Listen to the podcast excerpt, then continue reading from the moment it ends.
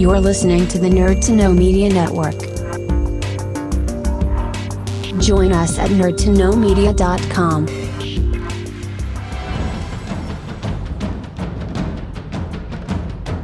Broadcasting from the Blanchardstown Centre. This is Phoenix FM. This is 92.5 Phoenix FM, community radio for Dublin 15.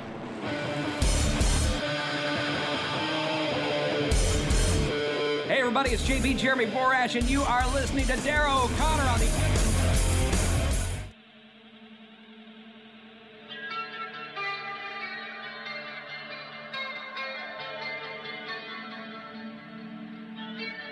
Welcome to the Wrestling Rewind. The only wrestling podcast by fans who don't hate wrestling.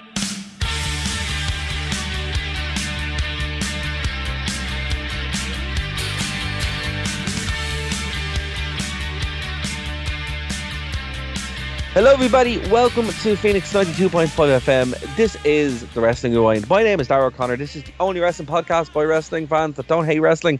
We are kind of recording this at an interesting time. So I don't know when this is going to drop. It is obviously going to go up on Phoenix FM uh, relatively soon. But I don't know when it's going to drop up on the feed because we're a little bit behind.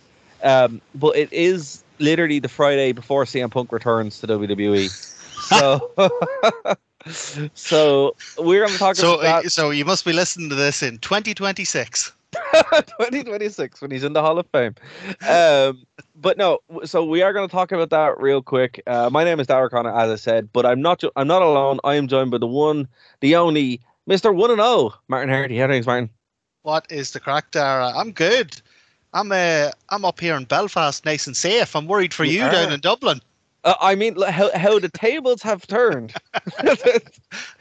oh, it, used, it used to be us that had the uh, the the moniker for rioting, but now you lads it. are catching apparently, up. apparently we, we borrowed your uh, water cannons as well. He's dead. Yeah, yeah. See, that's that's concerning me because now now the rioters are up here will know that there's no water cannons.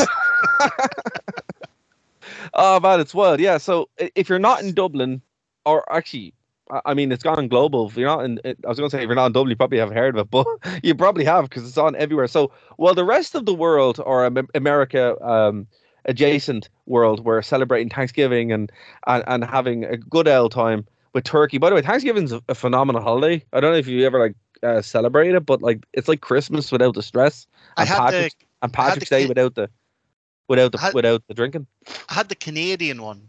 Ah, yes. So I know it's at a different time, but I, Yes. I'm led to believe that it's broadly similar. it's lovely. I think it's yeah, and, and you know, I think it's it, it's quite nice. You know, the the food pretty good, and you know, American football, that. You know, it, it's like Christmas without the presents and and Patrick's Oh, Day without no drinking. there's no Thanksgiving presents or anything like that, No, no, no. They literally just do the food thing, I believe. and no no drinking either. Well, not a little bit, but they wouldn't go fierce at it like we would. Ah, Yeah. I I remember I had uh, in the Canadian one I had pumpkin pie, which was I never had here right. So I was going over to the states to, for work, and it was during it was during this time time of year. So that's how I got Thanksgiving, right? And your one behind me spent five hours talking about pumpkin pie, literally the entire flight, and I didn't have pumpkin pie. I was devastated. it was uh, it, it wasn't great. Um, I was a bit disappointed that there was no uh, that thing where the they put marshmallows on top of sweet potatoes. Yams, Yams is that what they call it? yeah, they're called That's- yams. Yeah. Mad. So I was kind of interested to try that. Well, it's Um, America. Everything has to have sugar on it. Come on. Uh, well, the other North American, because I think this is in Canada as well, uh, sort of festive delicacy that I had was uh, eggnog, and that is Oh. One of the most repulsive things I've ever had in my mouth, and that is a that is a ropey list to begin with. Like, so, Hey, eggnog is is a unique thing which I don't really understand. Uh, our American listeners, we mean no harm by this. Uh, it's just a true statement. That's weird as all Yeah. heck. it's yeah, it's we're not Very slagging weird. you, we're just concerned for you. Yeah, it, it's like it's like when he put green into Guinness for some reason. It's like don't do that. That's, This that's is weird, man. This is an intervention. yeah, it's like that's weird. Stop That- that. Stop that. or as they say in Dublin, leave it out. Leave, leave her out. exactly. Yeah. Um, because uh, yeah, there's just there's, there's no need. But yes, well, well, the rest of of the the American adjacent world were, were having a good time and watching the football as they call it over there and having turkey. Dublin was burning itself to the ground. Um, Cl- classic. just uh, man, I, I, here's the thing, right? So I, I was going to uh, to see a film, um, because you know, like it, it was like a Thursday, and I was like, right, I'll book a film for half six, and then I'll, I'll go see it. And as I'm going into Dublin, I'm like, yeah, okay, fair enough. And then I start seeing, you know, obviously you hear about what what happened and blah blah blah, and then I'm like, great, maybe I should probably leave. So it was a movie uh, called Thanksgiving about a, a slasher movie, like a, a sla- Oh. like yeah, a slasher movie. So it's like some like pilgrim slasher guy. I don't really know because I haven't seen it. and um, I was like, you know what? Maybe I should should leave Dublin just in case something happens. And literally, as I'm leaving, I'm watching Twitter and I'm like, oh my god, oh my god, I made the right decision. Um, so yeah, hopefully everyone who's listening is safe and that. But yeah, I mean, America, we had a very interesting um Thanksgiving. So you know what? Maybe Ireland should do Thanksgiving just so this doesn't happen again. We're like, everyone is too drunk to do anything like that. Let's just have a good time. So I'm going to say that on the, Ireland should have Thanksgiving where just so this doesn't happen again, in my opinion. I can't. Uh, I just can't envisage any Irish family sitting around the table telling each other what they're thankful for. That's what I- I'm saying. This what I, I'm- just see they, that going immediately wrong. They're probably thankful for the pint of Guinness. Uh, I'm thankful for you shutting up. you know, I can see stuff like that kicking off. You know, That's true. Or okay, how about this? How about this? How about the, how about the- how about we officially do Love Day? no, yeah, something, You know, something not so lame. That's it. Everyone okay with Love Day? Yeah. So maybe Ireland should do Love Day Yeah. on, on that time. Just oh, but you that know. could be cool because as Gaeilge that'd be something like Gra La. yeah, Gra La. It's perfect. Right Yeah, self. La Gra. I don't know. My, my Irish grammar isn't great. My, my, But- my check my check should be in the post Irish government. I'd appreciate that. for the Gra La. for the uh, for the crowd.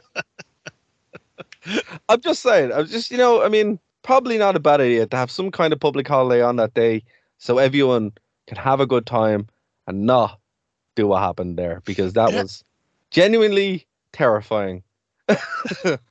Well, actually, it would be something backwards. So it would have to be because I don't think you can call it something like Love Day, as Gaeilge. It would have to be like Day of Love. So it would literally be Lana Gra. Lana Gra, yeah, yeah, Lana brilliant. Oh, Yeah, yeah, God, that- need to market that. They, I tell you, I mean, absolutely. Like, I'm okay with take with the checks being sent. Just, Yeah. just saying.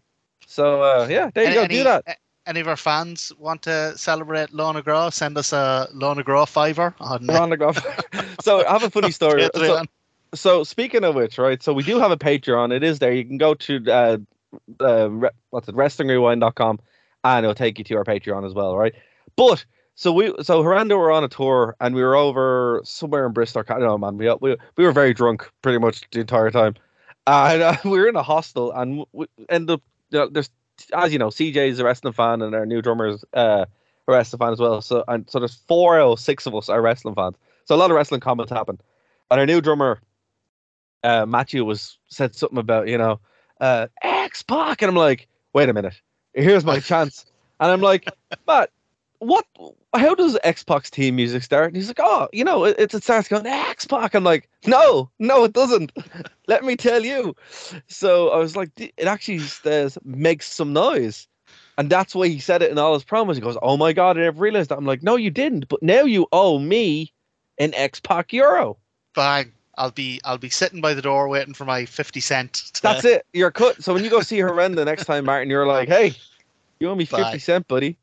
You feel me? You- you're you're gonna knock the, the top off this pint for me. So there you go. I mean, to this day, random people still don't know that X Pac theme starts with "Make Some Noise." That's it. And if you didn't know that, get on WrestlingRewind.com and you can see that you owe us an X Pac euro. And we would appreciate it because I mean, you know, the lights need to be kept on here. We're providing this essential service, Yeah. which is telling. Because here's the thing. I we mean, need, we need to hire a bodyguard for Darragh now when he's going to the cinema. Like, oh my is- god, it all adds up. It all adds up. it all adds up. You know. Uh, getting into Dublin is easy. Getting out, that's it's like Escape from New York. You need like Snake Plissken, you know. Uh, and again, if people don't know don't know that movie, one, why are you listening to a show that that goes back into the nineties? But also, we're getting old. But uh, as a Ah, good movie, that's that's that's the. I don't think they did three movies, so this could be the third one. Escape It from was- Dublin. yeah, it's Escape from New York, Escape from LA was the other one, wasn't it? Yeah, um, yeah, and now and Escape from Dublin. Escape from Dublin. um, Oh, but here, on. speaking of Thanksgiving, yes. do you think uh, do you think CM Punk had a good Thanksgiving or? uh, Oh, bad I see what Thanksgiving. doing there. I see what what, you're doing uh. So, so as I said, I, I'm going to be extremely thankful. Uh, where you know tomorrow, which is going to be Saturday, I'm I'm going to like stay up. I'm going to watch the show, and when he arrives, I will be so thankful because he'll be home. It'll be awesome, and uh, uh you know I, I'm not at all deluded.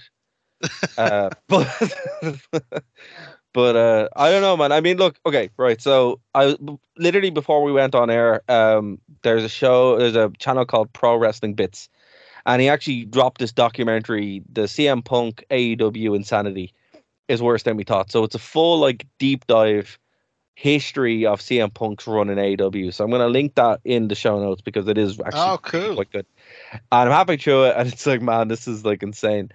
But all joking aside, uh, and I'm going to put this on record as well because this is like source of truth here, right? Do you believe that CM Punk will show up in Survivor Series? And and and on. And if so, why? And if not, why not? Okay. Well, before I give the answer, um, one wee tidbit I noticed is that apparently they have re-released Cult of Personality Yes. on Spotify. They have. Now, I I don't think Punk's going to show up, so I, I think that's just a cheeky bit of a of a marketing, you know, like get get people to to uh, download it or buy it or whatever. Um, I don't think he's showing up. Okay. Uh, that's not to say that I don't think he'll ever end up in WWE. I think at this stage, if he wants to end his career wrestling, it's it's pretty much the only option he has. Uh, the issue is that right now, I don't think WWE need him. They seem to have their stories pretty much set out, kind of at least up to WrestleMania. Um, so maybe in a post Roman Reigns landscape, you know, when they're looking to bring in, you know, new people to take on whoever the champion is, um, I think you'd be more likely to see him come in then. But right now, I think they'd be mad. Like he's they're they're flying high right now. They're selling out buildings left, right, and center. They're getting massive TV deals. They've obviously got all the Saudi blood money.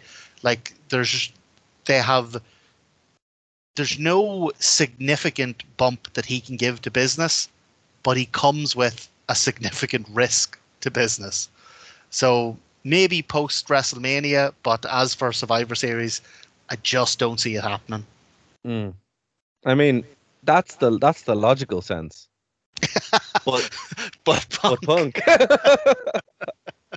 yeah, like again, never uh, underestimate just um, How just how much this man this will man let spite influence him. I mean, this man runs on spite. Like that's it. Nothing else. Is, okay, are you familiar with um Dart? What Darth Bane from uh, KOTOR? No. So Darth Bane was an old, not Dart Bane, Darth Sion. Sorry, Darth Sion was one of the Sith Triumvirate in um, KOTOR 2, Knights of the Republic 2, which is a phenomenal game, the best bit, bit of Star Wars media ever made, right? And um, basically, he was too angry to die. He refused to die. His hate kept him alive, right? And that's it. He existed fully on hate. And I fundamentally believe that's CM Punk. Well, now he's he's actually He- gotten himself into a, a fantastic spite loop. So he can go to W. Loop. Yeah, he can go to WWE and he can fall out with them, and out of spite he can go back to AEW, and then he can fall out with them, and out of spite he can go back to to. WWE. I don't know. I, I'm still hoping that he just ends up on Impact. Just shows up. It might be the only place that that'll take him. But like, n- but like with no control, like that's the problem because I don't want them to hurt Impact. I want them to show up and just be like, hey, and then like leave like Will Ospreay did.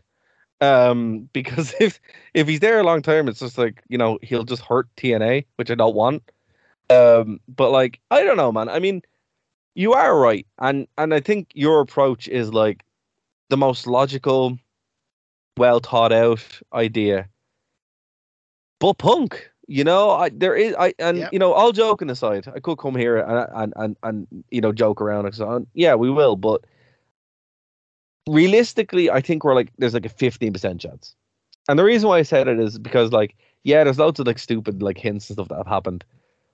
It's in Chicago. It makes sense. Roman Reigns is out for a while. Um, there's talks of AJ Styles coming back. I know they have a Randy Orton coming back as well. I think that's the like the reason why they brought Orton in is so people don't aren't disappointed that Punk isn't going to show up. Like it makes more sense that he won't. But And that that was really clever because if I was, was, yeah. there expecting the return of CM Punk, I think I would be placated by the return of the most boring man in wrestling. So that, yeah, that's that's definitely a, a fair swap. no, maybe. But I mean, it's a big name. You know, it's like It is, yeah. you know, it, it, they needed something. And uh, you know, I don't think Orton has long left in the wrestling world. Anyway, you know, he, I think he was told he's pretty much almost retired. You know, um, but they're playing a very dangerous game. You know, and it's like if he comes out, it'll be the biggest pop in history. Biggest pop in history. Um, but it, it's I still, mean- I still like. I just don't see it, but also I do see. it, You know what I mean? It's like yeah, I, I can see it happening, but also I can. It's so WWE for him to be like, nah. But then again, Vince isn't booking this. Vince isn't even involved. He probably won't even be there, which is also very weird to think about. So you know, Triple H could just be like, yeah, let's just do it. if if he does appear, and again because Survivor Series, I know it's in Chicago, but I mean it has its gimmicks. There's two War Games matches happening on it. You know, it's like it's got the return of Orton. It's it's fairly and these eh, WWE pay per views they're kept fairly short now. So I Yeah. think it I think it has PLEs. or PL. Oh, I'm not using that. speak nonsense. Um, but if, like I say, I think if he shows up, I it's gonna nearly be- got you to say it. nearly. I think if he shows up, it's going to be post Mania. But if he were to show up pre Mania, I think most likely would be the Royal Rumble. At Yeah. which case, I would be, I'd have my fingers crossed, my toes crossed, my legs crossed, saying, please have Punk win the Royal Rumble and take away Cody's Mania spot, and I will never stop laughing. I will just, I will die laughing. So or the- would it be funnier for Punk to come back and for uh, The Rock to show up? the Rock to take Punk's. I can't. I can't decide which is funnier. The only the only thing again what you've said is is correct but the only thing that really suggests that he isn't going to show up where would he go you know th- like like at what like i know shinsuke nakamura has been like calling some guy out but shinsuke isn't on the card Yeah. he doesn't have a match. So is it going like if Shinsuke walks out and calls someone out? Well, then yeah, probably that that's when it's going to happen, right? Because who else is going to call out? Unless it's um AJ Styles, which we've already seen, but it still still would be pretty cool. There, it's not like the, there's a mystery partner. Um, now what they could do is they could, uh, you know, Jey Uso or Sami could get beaten up backstage and they, they do the old uh, Sabu thing in the extreme elimination chamber where he gets beaten up and you never see him again. Um, so they could do that, but I think it's more likely that nothing happens and it, it goes off air and people get upset online. That's probably the most likely scenario. Do you do you think um if he doesn't because uh, all the talk I've seen like all the discourse on Survivor Series is 97% punk like nobody's talking about the war games matches No, nobody Or- cares. Everybody just wants Punk. nobody's on about any of the other matches I mean, I'll be on it. honest with you, I'm 100% watching the show to see CM Punk show up. Yeah, like so. If he, do you, like one, do you think fans are going to hijack the show? And Oh, yeah. two, if he doesn't oh, yeah. show up, like, are we looking at a, a bit? And like, I'm no fan of WWE, but this wouldn't even be their fault because they haven't said he's coming. If he doesn't show up, are we- looking at a bit of a disaster here? I, I think we're looking like Dublin on Thanksgiving. Um, Oh my god. oh my god! But no, I mean, yeah, I, I, I think they've they've set up a no-win situation here, which is why it's like, yeah, they probably will get Punk because it's like, you kind of have to. You've like, you've walked yourself into the situation where you haven't promised someone, but you kind of have, but you kind of haven't. So It just I mean, goes like- to- does it just go to show like how detrimental a figure he is? That oh, he's, Oh, he's not. the- he's not even there. he's not. They didn't. They never said he was coming. Like he's got nothing to do with this show, and this show is going to tank because of him if he doesn't show up. Like he's he's kryptonite. He's just. it's amazing. He like I don't know how he does it. Like Yeah. just, he is just this like and, and he- entity. simultaneously. Now, I think this is a bit. Okay, sorry. Hold on. Sorry.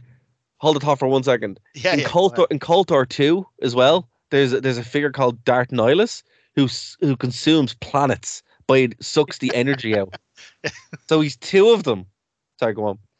um, but uh, like it, it- it is actually kind of true because there's a section of the fan base in AEW, and again, I think this is a bit of cope, who are convinced that the devil is going to be Punk, and I'm like, like lads, he was publicly fired on television, like For assault. for for assault. No, not even for for his latest assault.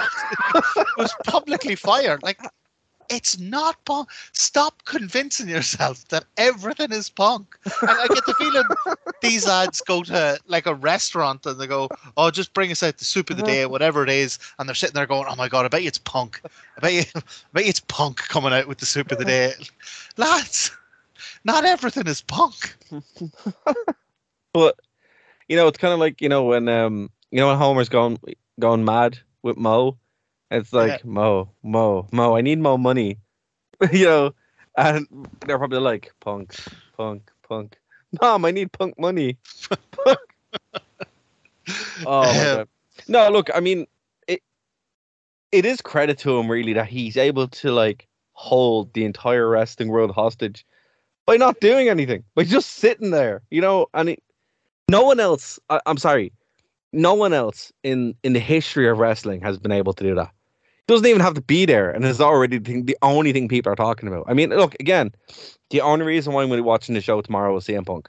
If he doesn't it- show it's- up, it's- I'm it- if he doesn't show up, I'm legitimately going to be upset. and it's not as if he's even uh it's not as if he's even hitting at it he's not like sitting on his instagram or his twitter or whatever you know teasing people that he might do he just he no, says he- he- nothing No, he was. He was. He was posting comments from Doctor Doom a little while ago. oh is that is that was that a reference i saw Apparently, he put up, i saw he put up a picture of the devil like when this rumor started going around that he was gonna turn out to be the devil in aew so i could see him winding people up that way but it's it's wild he it's wild oh but- man. I, look again though. If he doesn't show up, I will be very. I will be very annoyed. I won't be annoyed actually, because that's silly. I'll be disappointed. I'll be like, oh, yeah you know, it'd be like, oh, that would have been cool. But I mean, you know, I also want Cody Rhodes to be Stardust again. So, I mean, well well what do I get- know? you're one step closer. On the cover of the the Survivor Series poster, he's wearing face paint. So that's And you did an interview about it. He said he had PTSD from Stardust. And it was like, bro, you got paid millions of dollars to put face paint on. Stop. Just, just, just stop it. You got a stupid tattoo on your neck for free. I mean, that's so much worse. You know what I mean? That's being realistic. It's like the face paint washes off. That tattoo is never going anywhere. So, I mean, um, I just, folks, I just don't like Cody Rhodes. I'm just, you know, if, if this is your first time, this goes, Jesus, that was very harsh there. I'm like, it was. Ah, that was if if you're listening to that and you said that was very harsh, Darragh, then you're definitely a first-time listener. 'cause very mild by some of the uh, some of the lengthy rants Darragh has has let off about about Cody Rhodes. That's fair. That's very fair. But see, that was unprovoked though. That there was no reason for. It. I just, you know, whenever I see his face, I just, oh, you know, it's it's like, I just, I just, yeah, I hate Cody Rhodes. Oh my god, he's like the worst thing. He know he needs. No, he needs to do. He needs to have his own wrestling promotion where he's the only one in it. Just just, Just him. Cody Rhodes wrestling. There's Cody Rhodes wrestling. By the way, did you hear about this? Um, this uh, speaking of news, now it's a little bit old, but it is fascinating. So TNA um, is obviously making it- its comeback, and WWE is launching NXT now. They're going back o- back on the same network. I think it's the CW. So there's NXT and SmackDown. I think are moving over to the, the CW, but uh, NWA, not NWA. It was NWA. Yeah, NWA, uh, owned by Billy Corgan we're supposed to have their supposed to have two shows on the CW, right? It looks like those deals are dead in the water because of an incident that happened on uh, the Samhain Oh pay per view. God. Have you heard about this? Yeah.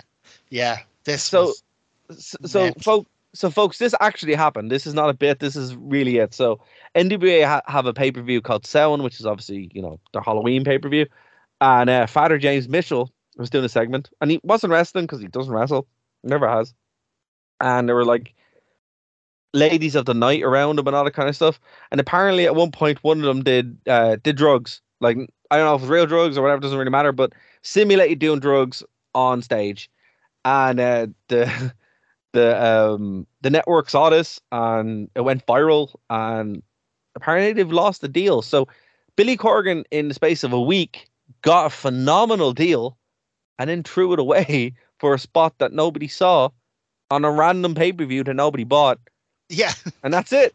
It's gone. Nobody. nobody. I mean, I can't like, even name one match on it.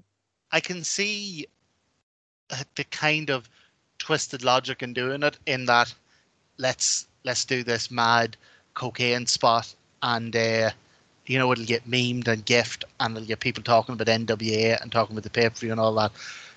You know, he definitely took a there's no such thing as bad publicity approach to it, but unfortunately, particularly now in you know the era of uh, social media and cancellations and all that, uh, there very much is such a thing as as bad publicity. Um, and yeah, and they experienced it. He seemed to fan. walk right into that one. And the worst part about it is, it wasn't like so. Some people have compared this to when uh, TNA lost their deal because they said that Vince Russo wasn't booking it, and then they sent an email to the wrong people and saying Vince Russo was booking it. Uh, apparently, it went to Mike Johnson instead of Mike Tenay, which is still hilarious. Um, so like that that was one thing. That was one mess up. But apparently, this was actually booked and approved by Billy Corgan himself. yeah, like like I can see it being. I mean, it, it kind of did the intended thing. It got people talking about NWA. Like I've seen the gifs of it. I've seen the clips of it. I haven't seen the gifts of it. Oh yeah, it's like the camera pans over and they're they're all. Uh, it looks like they're in the crowd area, but they're all sitting around this uh, circular table, and then Right. one of them just rail like drags his nose along the table, just rails the lane. Oh my god. Okay. It's mad. That's wild. I mean, look.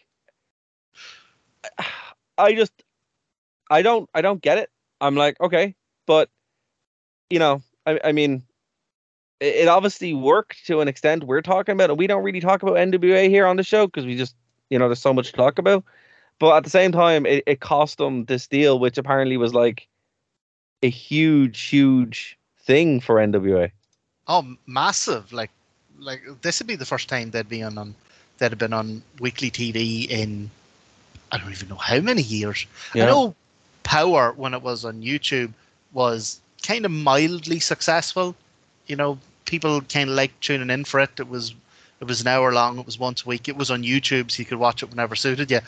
And I think it did all right. But like, I mean, to make any actual money on YouTube, you have to be doing huge numbers of views. You know. Yeah. Um, Uh, but so but yeah, it would have been a big deal for them. That's unfortunate, but that spot's now been taken by the up and comers in WWE. So let's see what happens.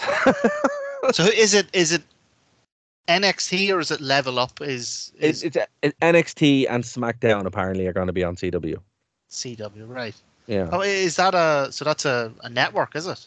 Yeah. So CW used to do like The Flash and Riverdale and all those kind of shows, but now they've All the moved over to. Well, I mean, look. Yeah, yeah. The Flash wasn't good for a while, and Riverdale is a weird. You ever watched Ri- Riverdale? That's a weird show, man. That's a weird show. No, I do. Did it have something to do? Did they retcon it so that it turns out it actually is like a precursor to Buffy or something like that? Uh, Sabrina. Sabrina, is that what Yeah, it is? Yeah, Right, yeah, right. yeah. Okay. Um, Uh, no, no, I've, I've never seen it. it's a it's a weird show. There's a whole actually um Super Eyepatch Wolf did a whole thing on it, so it's uh, worth watching. It's like a two hour documentary or something. Again, oh, if you I'd, give, I'd give that a go. yeah, I mean, look, I, I've mentioned this stuff before. If you guys, uh, I've any like I really like long form content, where like stick on a four hour uh, documentary about like the movement of ants. I'll be like, hell yeah. Um, so that, Well- that's that's what I kind of like. You know, well, watch. Darragh, yes. if you like long form content, what did you think of Full Gear? Ah, there we go. Before we do, Super Eyepatch Wolf. Check that out. It's really good. Hundred So- percent. Any, of his videos. Phenomenal. Genuinely phenomenal. So look, uh full gear. Yes. So um as I said, we were on tour. We were in Bristol and Cardiff. And CJ was like, Don't don't check the internet. Don't, don't, don't. So he was he did not want anything spoiled for him. I immediately checked the internet. So something was spoiled immediately. And I'm like, ah, I knew that was happening. He accidentally checked something. Something was spoiled for him. It was hilarious. I laughed. The lads laughed. We all had a good time. Uh, so in between Bristol and Cardiff, he was on the train watching this, and then you know in the hostel watching it and all that kind of stuff. So that was his weekend. Uh, So I was I was filled in from him about how good it was, and then I watched it uh, when I got back. I um I liked a lot of it, hated some of it, really hated some of it, really liked some of it. Um, interesting. Yeah, yeah, yeah. And not for the reasons that you think. Not for the reasons that you think. It wasn't that it was because there's nothing bad on the show. It's just somebody just really didn't like and it's entrenched my uh dislike of it. But some of it I really did like. I think look, I'm not a big fan of uh Hangman Adam Page. But I know, I'm sorry. No, I but- think we've I think we've been over this before. Yeah. But he, you know, we have it over. That's why I'm still sorry. but he did have genuinely, genuinely, the best Texas Death match of all time. That was I- astonishing. I'm annoyed that um, Jeff Jarrett wasn't on the main show. Should have been. Um, should always, as we've learned from anything from In Your House, there's no show without Jeff Jarrett, guys. no, the show gets worse with no Jeff Jarrett. So you know, I, I'm I'm No, not even joking. I'm it deadly was- serious. no, no. You're you're right. He was briefly on the pre-show. He was, but that's what I'm saying. He should have been on the main show. You know, it, it's like- so weird. The, that man has such a talent for keeping himself over. Like, oh yeah, eh, like honest to God, when he first arrived in AEW, I was like, oh my God, this is this is just not what we need right now. And then it came out that oh, he's like mostly going to be doing a backstage role, and I was like, all right, that's okay, that's no problem with that. I just I don't want to see him on TV. And my God, within like two weeks, I was like, oh, I guess I'm a Jeff Jarrett mark. Like, Well, I mean, here's the thing. You know, I, I wasn't. brilliant. He's phenomenal. He really is. And I mean, I think what they should do is here. I'm going to steal a phrase from from Dave Stevens, who we need to get back on soon. Where it's like, you know, play with me here for a minute. Um, we need to have Jeff Jarrett be the Triple H of Ring of Honor or AEW. As Now I know. Now I know some people could be like, "But Darragh, he was the Triple H of TNA." Yes, he was. We'll do that again. Think about it. Wait, wait, um, what what era are we talking? We talking about currently? Oh, I don't care. Once it's Jeff Jarrett, I mean, you could have him as the you have the rodeo.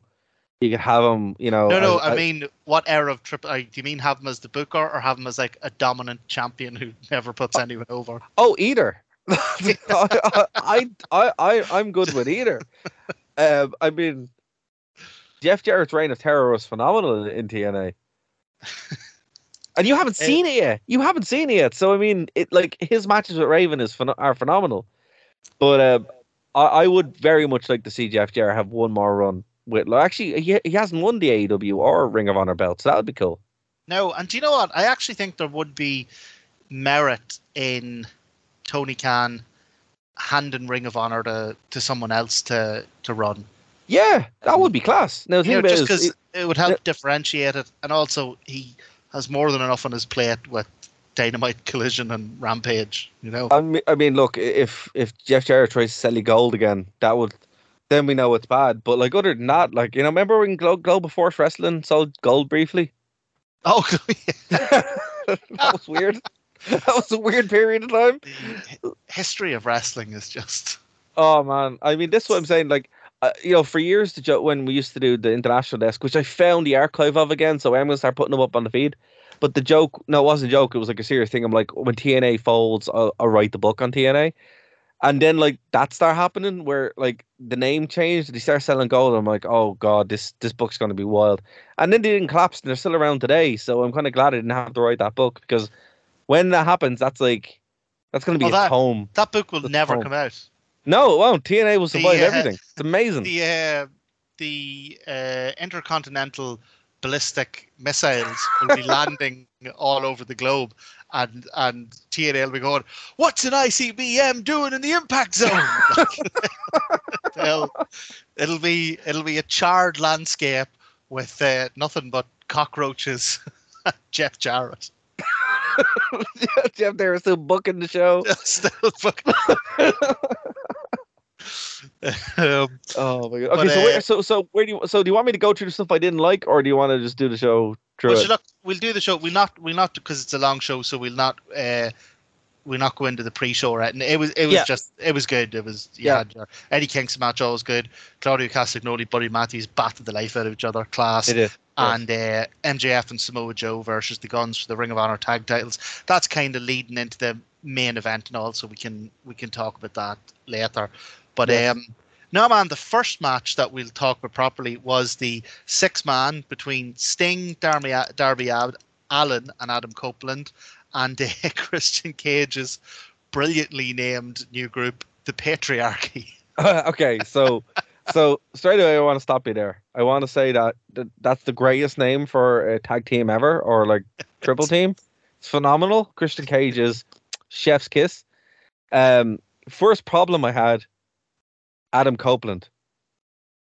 Not a fan.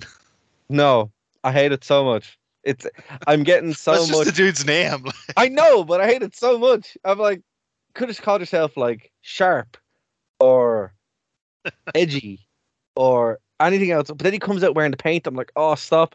It's like he's like an owl lad, you know. And I wouldn't mind Sting is older than him, but you're like, that's Sting. Well, Adam Copeland, you're like, oh, okay. So what we're going to do is we're going to watch um, Hardcore Justice 2007 next week and Andrew the Punisher Martin comes out, and he was testing WWE. Oh, I'm I yeah, it was like, so I'm actually in this pay per view, uh, in the crowd, or oh, like nice. yeah, like in, in, in Impact beforehand. So I'm in like a block of Impact tapings. I'm not in the pay per view, but you can see me in like video packages and stuff. But this is what they're building up to, and when he debuts or comes out, I'm just getting proper like flashbacks of this.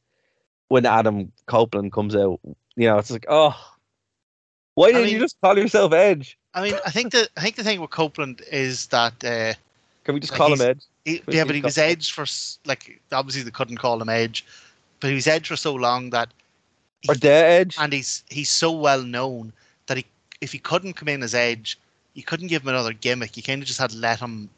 You kind of just had to give him his own name, you know, because because he's so synonymous as Edge that if he came in with a different gimmicked name, it would have been. I don't know. I just think it would have felt overly gimmicked. I think their only choice was to to have him, you know, appear kind of as Why is he there? Why is he there with Ric Flair? Ric Flair looks like he's hanging on to life. He go- oh My God, he, he He really just does. gets older and the best, older. the best, the best part is he's selling an energy drink. Man looks like he has no energy. No. He looks like he So- hasn't had energy for about ten or twelve years. Like, so they should have had him selling Viagra. Yeah, they should have had Ric Flair doing lanes of coke. You know, oh my god. So look, I mean, I had so I liked like a lot of this match. You know, I, I think that the, the match itself was actually great, to be fair. Um Sting is phenomenal still. He he works really well with Darby. I think they have a cool cool little dynamic. Darby Allin nearly killed himself. That that that oh spot. God. Oh my god. I was just like what is wrong- choke oh, slam, Yeah, oh my god. There was no need for that. There really wasn't. Um madness. I mean, it was amazing, but at the same time, you're like, oh my god, you're not walking. Like you're just not walking when you're like 40. It's not happening. do, you- do you know um, what he's at at the moment? Probably climbing a mountain, is he? He's climbing Mount Everest. Oh yeah, Death Wish. He I left- mean, He left the pay per view after his match because he's he's off to uh, he's off to some part of China or something to train with oh, uh, okay. uh, with Sherpas or whatever. You know, because you have to get your body used to altitude and all that. Yes. So he had to leave the pay per view to go straight to to train for climbing Mount Everest. Man's a lunatic. I mean, he could just go to Animal Kingdom and go on the roller coaster Everest. yeah, That's yeah, what I did. I had a great time. That was wonderful. Um, could just do that. yeah. And and you didn't have to take No, you know a couple of months off wrestling. no, I didn't. I just, you know, I, I got to see the Yeti, go on the roller coaster, have a good time. You know, see the animals in Animal Kingdom. Was lovely. Look, But- you didn't have to. You didn't have to crawl past. What is it to say? There's about 500 corpses on. Oh on yeah, there's, Mount there's- yeah. There's a bunch of corpses, and it's just like you know what. And here's the thing about Mount Everest, right? Look, fair play to any to the first couple of lads that did it, right? But it's been done. It's like Yeah, and it's been done by lads who didn't have like a fraction of the equipment and everything people have now. So Yeah. like I I, I couldn't do it, but it's not. no. Here's the thing: you could do it. Impressive. No, no, no, no. You could do it, but why would you? It's like. I mean, it's not like there's a Starbucks up there. If Starbucks up there, I'd probably go to it, No, all right. But and, and the other thing Yeah. that's on it that I I read, um, as well as being littered with corpses, because all these because all these people obviously you have people going up and down, and they're up and down. It like it takes you a few days or whatever to do it. The mountain apparently has a, A poop? tremendous amount of just solidified poop, just Oh. frozen everywhere, like just. yeah, You know, lads, There's, there's not a porta cabin halfway up it, or That's what I'm saying. Like if like so when you're climbing up, um, I did climb up Vesuvius there this year, and that was pretty neat. But they have a little cafe halfway up, you know, and Vesuvius is actually quite hard to climb at a certain point because it does start going vertical up. Um, but you know they have toilets, so that's what I'm saying. It's not like there's a Starbucks or something up, up the top of it where you can go in. It's like, no, you're just up the top of the mountain now. You're like, all right, I guess we go back down, lads. It's just silly, cloudy. silly. oh, silly But, man. um, But Darby Allin, yeah, Darby Allin needs to be uh, maybe see a doc- maybe, maybe see a doctor. I absolutely like. I absolutely love him because you're guaranteed that. Uh, But man, he's going to be crippled. yeah, but this like this is, you know, people do this concern thing. Like he is a grown man who is interested in climbing death mountains and skating over landmines and. But you know what the- this is like? the style of wrestling he does. No, he but you doesn't know, want to go out there and do, you know, a nice safe six minute technical thing. This is what he does. No, no, but you know what this is like, right? This is like when you watch a, a really good hardcore match. No, Rhino versus Raven, Backlash 2001, right? One of the best hardcore matches I've ever seen. And there's a line, right, where he hits him with something. and, and Jerry King Lawler says, and I quote, he's not going to remember his way home tonight. And you're like, that's hilarious. The shot was very satisfying to hear, but also CTE. Oh my god. and that's kind of, that's the dichotomy every time I watch a Darby Allin match. I'm like, that was awesome, but man, you're not walking tomorrow or in ten years. But- you know? apparently he does. Like, I I think it's it must be down to the fact that he's like so light or whatever that maybe it doesn't impact him as much. I, I don't know how he survives this stuff he does, but he seems to survive it. But that spot was something else anyway. But the match itself was great. Um, I, I, you know, the, the the faces obviously got the win, which was a little bit disappointing. I think they could have maybe pushed on a little bit more, but Yeah, well, Overall. kind of the way they won. So uh, the way they won was uh, uh, Christian Cage went to hit. Um, it was a Sting. I think he went to hit Sting with the belt, and Sting was Yes. being held by Luchasaurus, and he ducked. The Christian Cage hit Luchasaurus. Adam Copeland jumps into the ring, so he's one on one with Christian, and Christian just bails, just like leaves his uh, his teammates in the ring and runs off backstage with his belt. Um, so it, that's all building up to like stories that are continuing. Um, so look, it, it, like no one's going to call it a technical masterpiece, but it was a good, fun match with big names, big characters, big stars uh, to open the pay per view. I thought it, it did a tremendous job at that, and and I think Christian Cage is he might be my favorite character in wrestling at the moment. Oh man, Christian Cage! I can't wait for you to see like peak. Actually, Christian Cage is in the Doomsday Chamber blood match, which is which is in Hardcore Justice 2007 with oh, nice. with Andrew the Punisher Martyr, uh, Martin. So No, and you get them. and you get to see him in there doing this character 20 years ago. It's amazing. Oh no, I'm I'm I'm really looking forward to seeing like the origin of this because again, whenever Christian Cage came in, I was like, oh, that's nice. I remember Christian. I mean, I wouldn't have made such a big deal about him coming in, but that's pretty cool. And yeah, within a couple of weeks, he completely sold me on Christian Cage. He's like just one of my favorite characters. Um, so we go from that into the international title match: uh, Orange Cassidy versus Jon Moxley. Another great match, uh, but the main thing here was kind of, I think, the christening of Orange Cassidy as uh, like a top player, a clean win, a very rare clean win over Jon Moxley. Yeah, no, it absolutely made him. And the match, there was no, there was no shenanigans. It, it literally was a straightforward match. Yeah, and I, I didn't think it was as good as their last match. Um, then again, I suppose it couldn't be. You know, that was the first time anyone had ever seen them, you know, go one on one in the ring. But uh, still a really, really good, hard hitting match. And uh, like I said, the big thing there is a clean win for Orange Cassidy, um, who is in kind of has a slight quandary now in that he's beaten Jon Moxley. Uh, so he has this international title now, but he's clearly been sort of, uh, sort of signposted for you know the upper upper tier of the company. So what does he do now? How does he get rid of that international title? Who does he drop it to? What's John, who, does- who does Jon Moxley? feud no, with? who does Orange Cassidy? Sorry, Orange Cassidy. Okay. Who does he? Uh, No, I was thinking, I was like, wait, he already did. Uh, okay, so so again, to, to borrow from Dave, play with me here, right? Yeah. he has a feud with an up and comer, right? Who has a history, but no one's seen it really in AW yet, right? An up and comer that you know we know a lot about. We know he's he, he's kind of shady. He's been hinted at, but we haven't actually seen him in the ring working with new stars, building the future, right? okay. Jeff Jarrett. I was sitting there. I was like, he's either going to say CM Punk or Jeff Jarrett.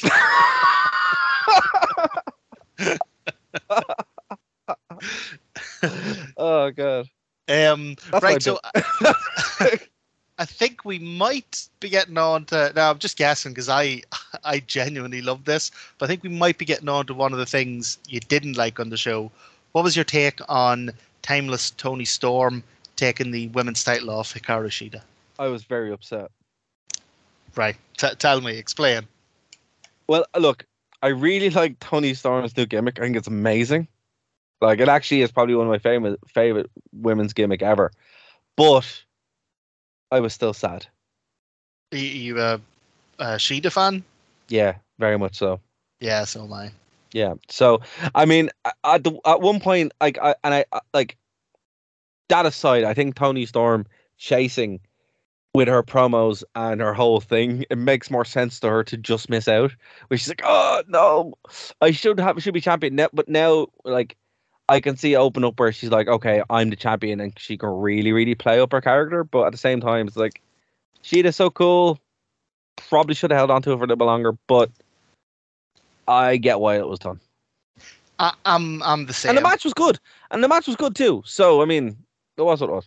Yeah. Oh no, the match was was really good. I particularly like the uh, the ending where she did her hip attack, but she had like like a pan down the arse Yes. of her her yes, gear. yes, yes, yes, yes, yes. Well, I mean, Um, look, it, it's that silliness kind of plays up to it, and I mean, it, it's Toni Storm's career is like actually almost saved with this gimmick. She wasn't bad, but it's really like solidified her as someone who I'm like, I love everything you do. Oh yeah. It, look, AEW has it's wall to wall with people who are great wrestlers. Being a great wrestler doesn't distinguish you in AEW anymore. Like it's no, it doesn't. The being a great wrestler is the bare minimum you need for getting in. So um, yeah, this was definitely a case of a kind of a character triumphing over um, uh, you know, an, an in ring star like like uh, Shida. But I'm with you. I I absolutely love this character. Um, I think the stuff she can do with the title is brilliant. So on Dynamite, um, she set up this thing where it was like the Oscars, and they were calling out the women's champion. You know, they had they had some of the backstage uh, announcers come out and do like a like an Oscar introduction and open up the the envelope to see who the champion was. And it was Toni Storm, and then it panned to her sitting in the audience, and she's like, "Oh my god!" like it's just, it's ridiculous, but it suits her and it suits this character so well. Absolutely. It's um it, uh, it's one of those things where you're like it, will this work? And you're kind of doubtful, but she's really knocked it out of the park. And look again, I mean, it it's we didn't have too many title changes. Um so oh, sorry, we didn't have too many um we didn't have too many like big shocks of the night. And this title change was kind of one of them for me because I was like, no, they're not going to do it now. But when it happened, I was like, oh, okay, okay, Yeah. fair enough. Yeah, no, I- I was uh, like I say, I'm also a big Hikaru Shida fan, but I wasn't gutted by this. Yeah. Um, the next match, uh, I don't know. I mean, I, I like ladder matches. I like multi-man ladder matches, but I just wasn't invested in this for some reason. I, I, ca- like I kept waiting for myself to be invested in it, and I just kind of wasn't. Why? Um, well, so I, I, I, I can't say why when you were watching it live. I can say that the reason nobody talks about it now, because personally I thought this was phenomenal. Um, Mm. and going into it, I wasn't mega hyped because there hadn't been a like a particularly great build for it or anything. But um, Maybe that's probably what it was. yeah, there still- a I, huge. I still haven't figured out exactly why. yeah, this is very much a case of the gays on the night made this. Yeah. Yeah, Uh, but I think the problem or the reason it gets overlooked in hindsight is because, you know, 12 minutes after this match ended, you had Swerve Strickland and Yeah, uh, that could be a. Page. But, But, you, uh, you, you Thi- know what? This could, do you know uh, Armageddon 2006 where he just uh, made the ladder match on the night? And the one thing everybody talks about is Joey Mercury's face exploding. Oh, God, yeah. maybe maybe that's kind of what happened here where the blood drinking that happens 12 minutes later overshadowed the whole thing yeah For, for, for anyone, by the way, who hasn't seen the Joey Mercury clip, good. Don't. well but but it's if you haven't but if you want to get a reaction about it you can listen to the podcast Yes. on the archive where we talk about how, how horrendous it was Keep that level of removal. It's like the sun. Don't look at it directly. it, it is it is the most manky thing you can see It is. like it really is Just horrendous. his face just explodes completely instantly. Oh, it just- concaves, like just yeah, oh, it's horrific. it really is. um, Poor guy. Poor guy.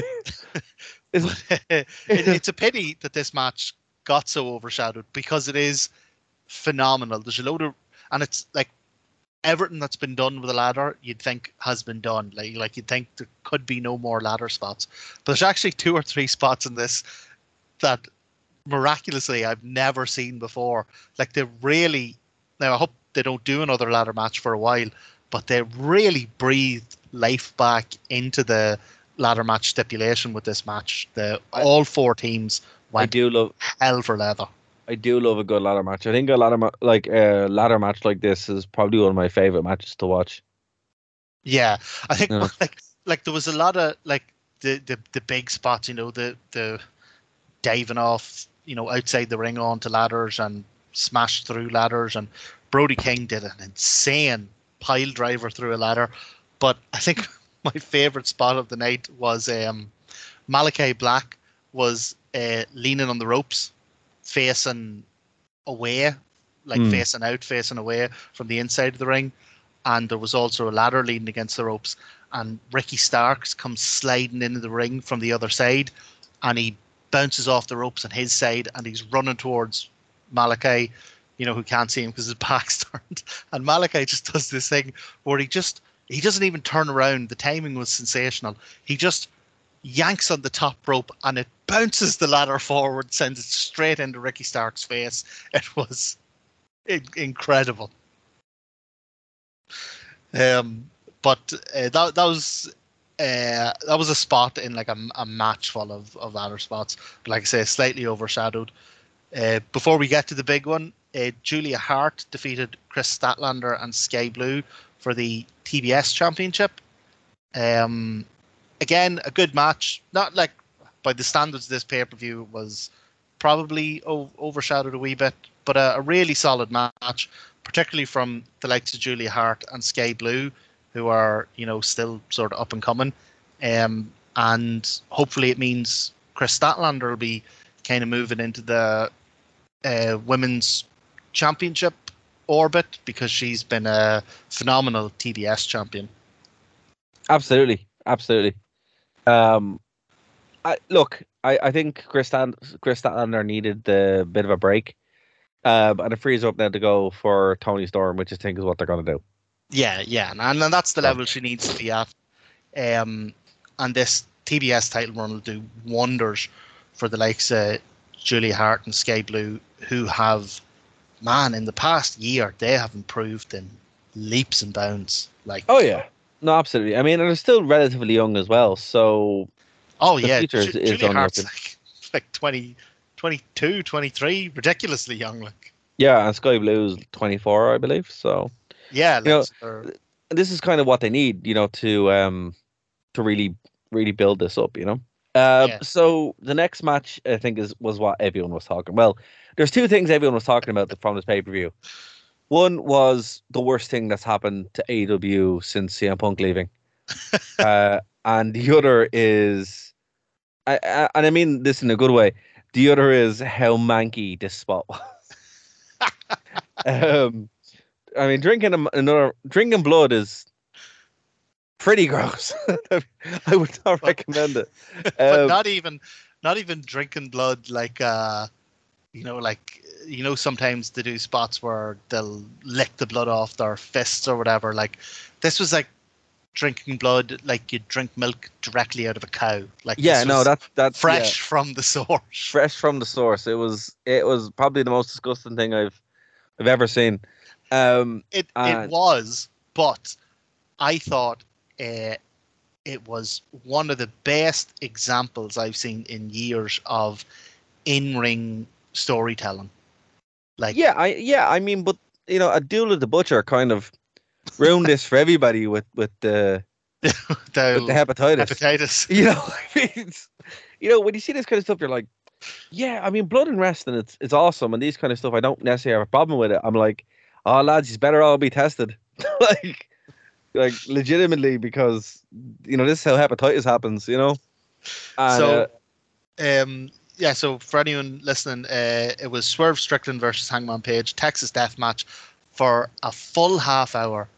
These two lads beat the hell out of each out of each other in just the most incredible intricate thoughtful beautiful display of gory spiteful, insane violence you've ever seen. So do you Um, think? So do you think? So I was watching Impact the other day, and Tommy Dreamer was there defending the belt that he made up, and um, he's still called the innovator of violence. I don't think he can be called that anymore. I, I, th- I think Hangman is definitely the the king of the Texas Death Match.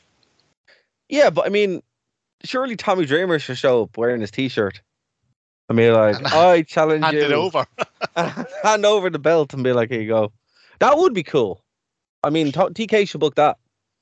Yeah, I'd I mean, watch like there's um, You know, That's still- who he- he's, that's- he's still with Impact, isn't he? he is. Yeah, no, that's what I'm saying. I was watching the other day and he was bleeding all over the place. Fair play to him. He, he, he knows what he's what he's good at. he sticks with it. Um, here, so Dara, uh, Yes.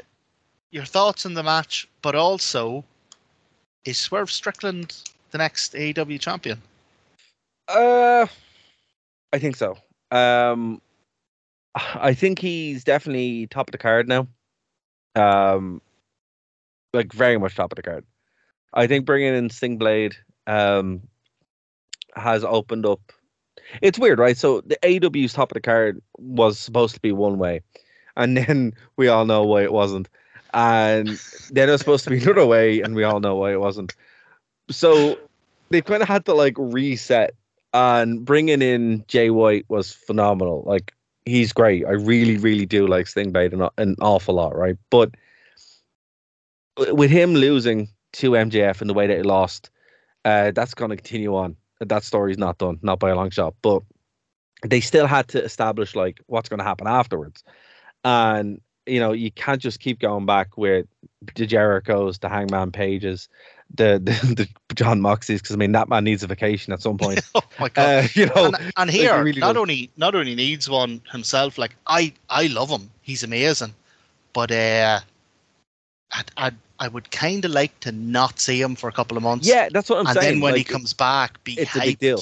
Yeah, Yeah, exactly. It's a bit, it's a big deal, you know. And I mean, it's funny. So they need to kind of have this, this bank of guys who you actually buy, and it's funny because Ring of Honor have that. I mean, uh, Eddie Kingston is the champion there, right? But you know, he he has a group of challengers who can just step in, um, and and that just doesn't really exist right now for the for the AEW World Championship in a real sense. And I think this is the first kind of step with this reset where, right, um, Strickland is going to be a name when he goes against whoever the champion is. Uh, that's going to be a money match because, and he'll he'll probably win it. Like, I mean, I would I would really like to see Jay White and and Strickland for the belt oh yeah, year. And like, And I think that's going to be I think that's going to be your main event for for All Out next year.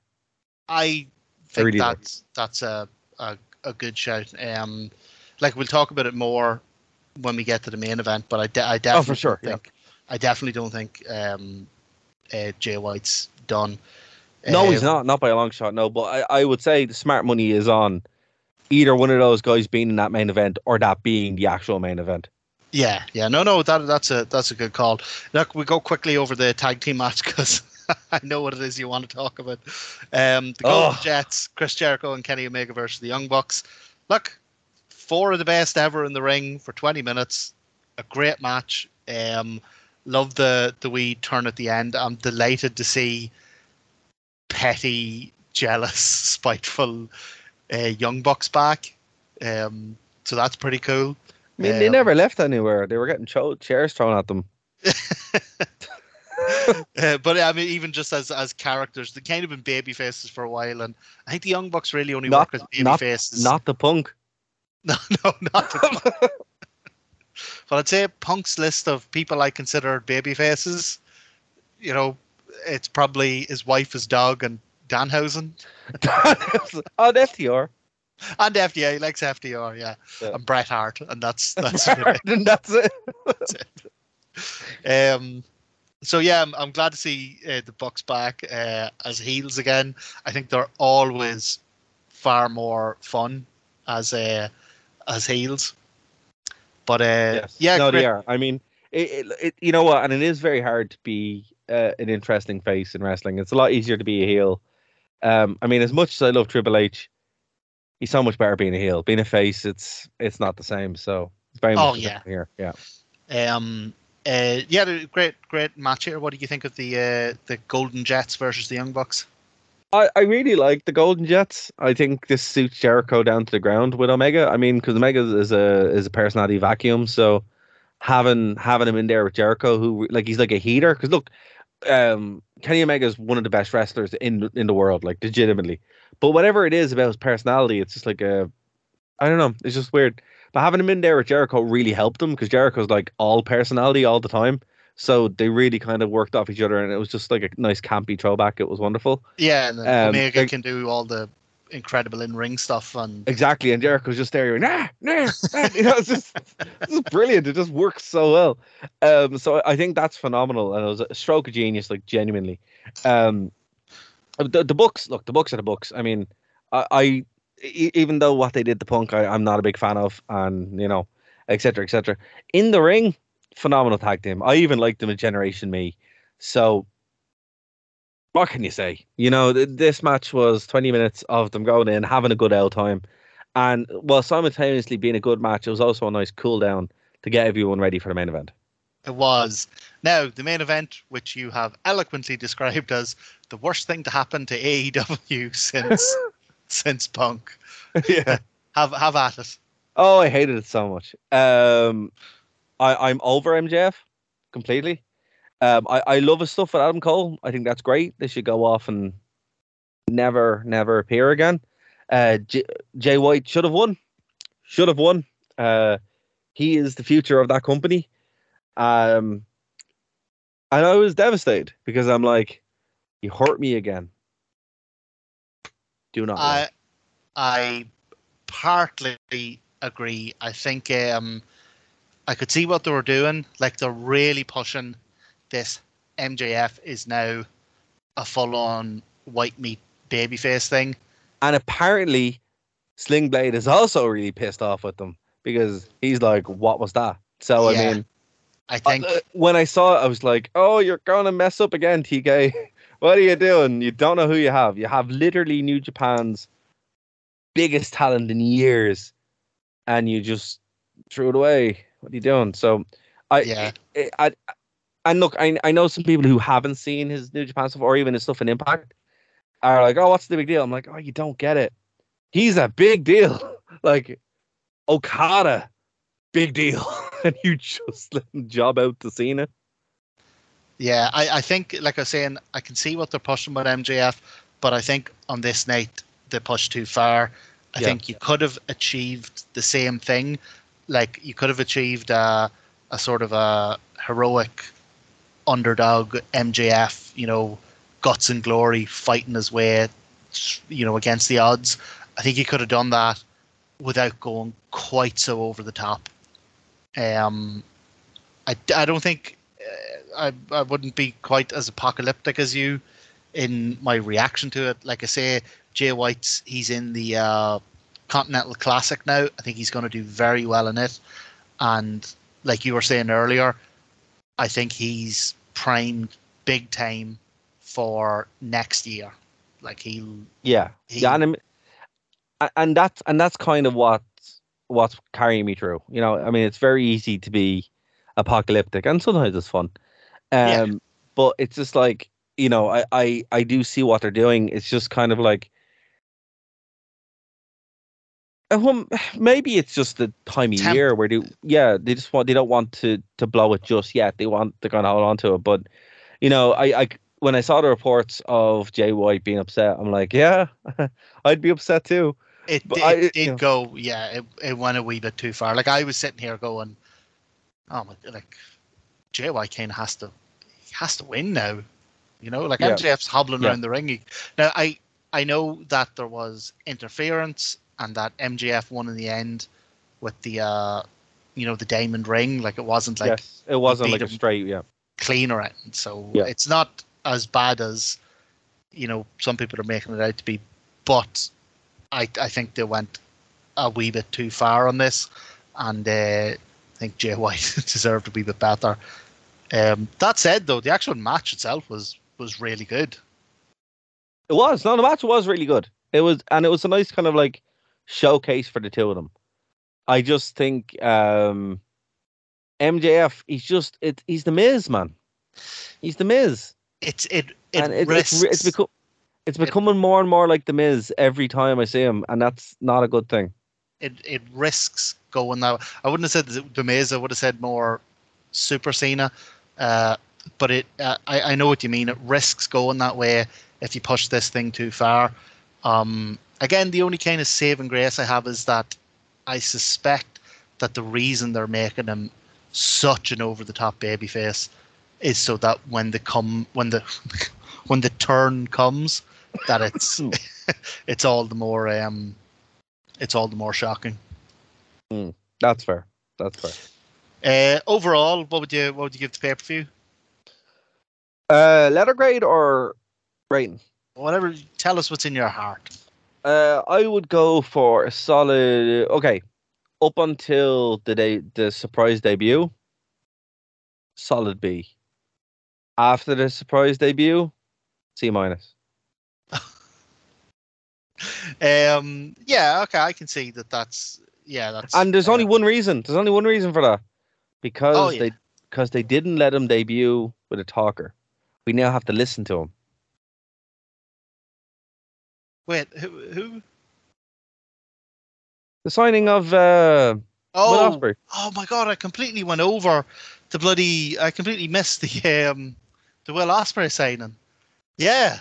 Now he's he's not coming in till I think it's February when his New Japan uh, Yeah. contract is up.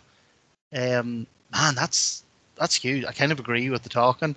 Uh, I hope they do put him with someone, but uh, that's a huge signing. That was the. is- That's what I was referring to as the worst thing that happened in wrestling. The worst thing about the show. oh, I thought it was the uh, the MJF thing. You didn't like. no, no, that that it was that was definitely up there. But I mean, Will Ospreay coming in with his with his bros is just I can't.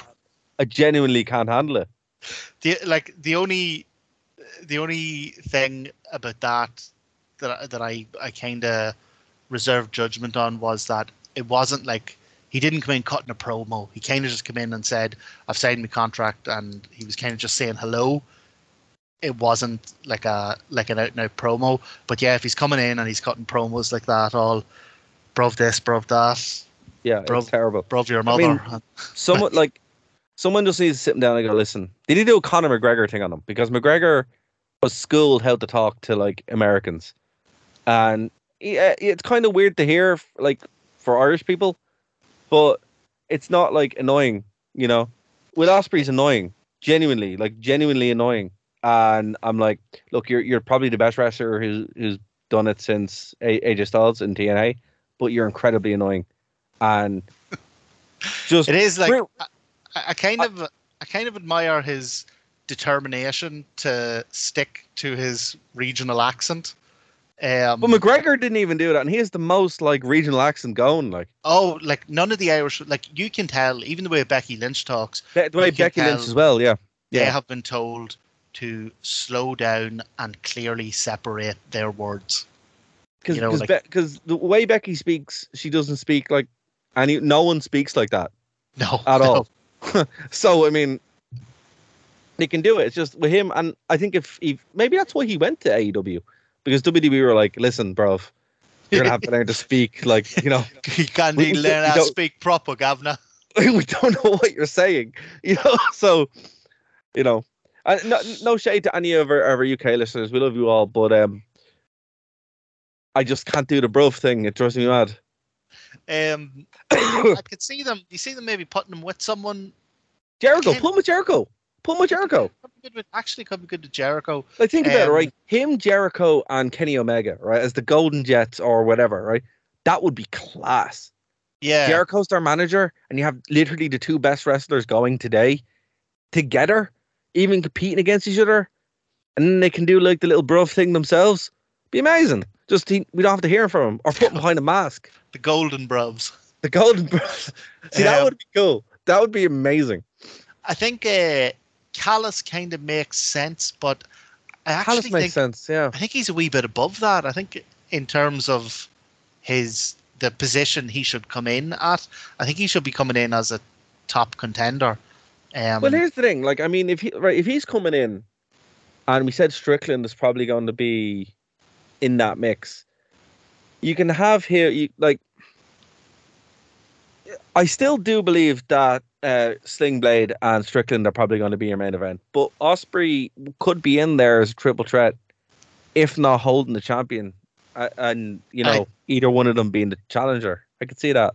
Yeah, I think I think Ospreay is going to be um, main event level, but I don't think he's going to be in the title picture because I can see Will Ospreay, Kenny Omega three being Yes, All in. Absolutely. Yeah, that makes sense. you That know, actually makes a lot big of sense. Wembley makes a lot of Stadium, sense. Yeah. and and hell, even if it's not for the title, make it the main event. You know, like Now, my question would be: Would you go see that match? Would you pay to go see that match?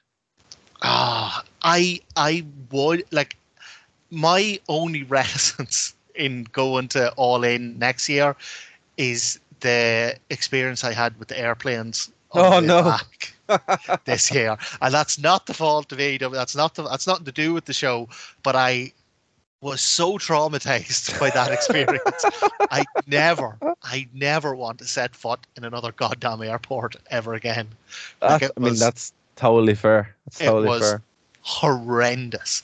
Um, and the worst thing is that they just released the um, they just released the layout for All In, and it looks like they're going with a much bigger set with the audience being uh, much closer to the ring. Because like um, I found for most of the show, I was kind of watching the monitors, The monitors, yeah. So uh, like, and it seems that they've uh, they've taken a totally different approach to how they're setting up all in next year and a big like potential Kenny Omega Will Ospreay match like I'm very very tempted I might be I might be like yourself I might be a wee bit more casual and just pick up one of the cheaper you know upper echelon tickets and you know just be a wee bit more casual about going like if I go yeah. like, I mean, I, I, I, that, I had a lot of fun. Even Yeah. though I was half, even though I was half asleep and passed out on the taxi, the Uber a couple of times.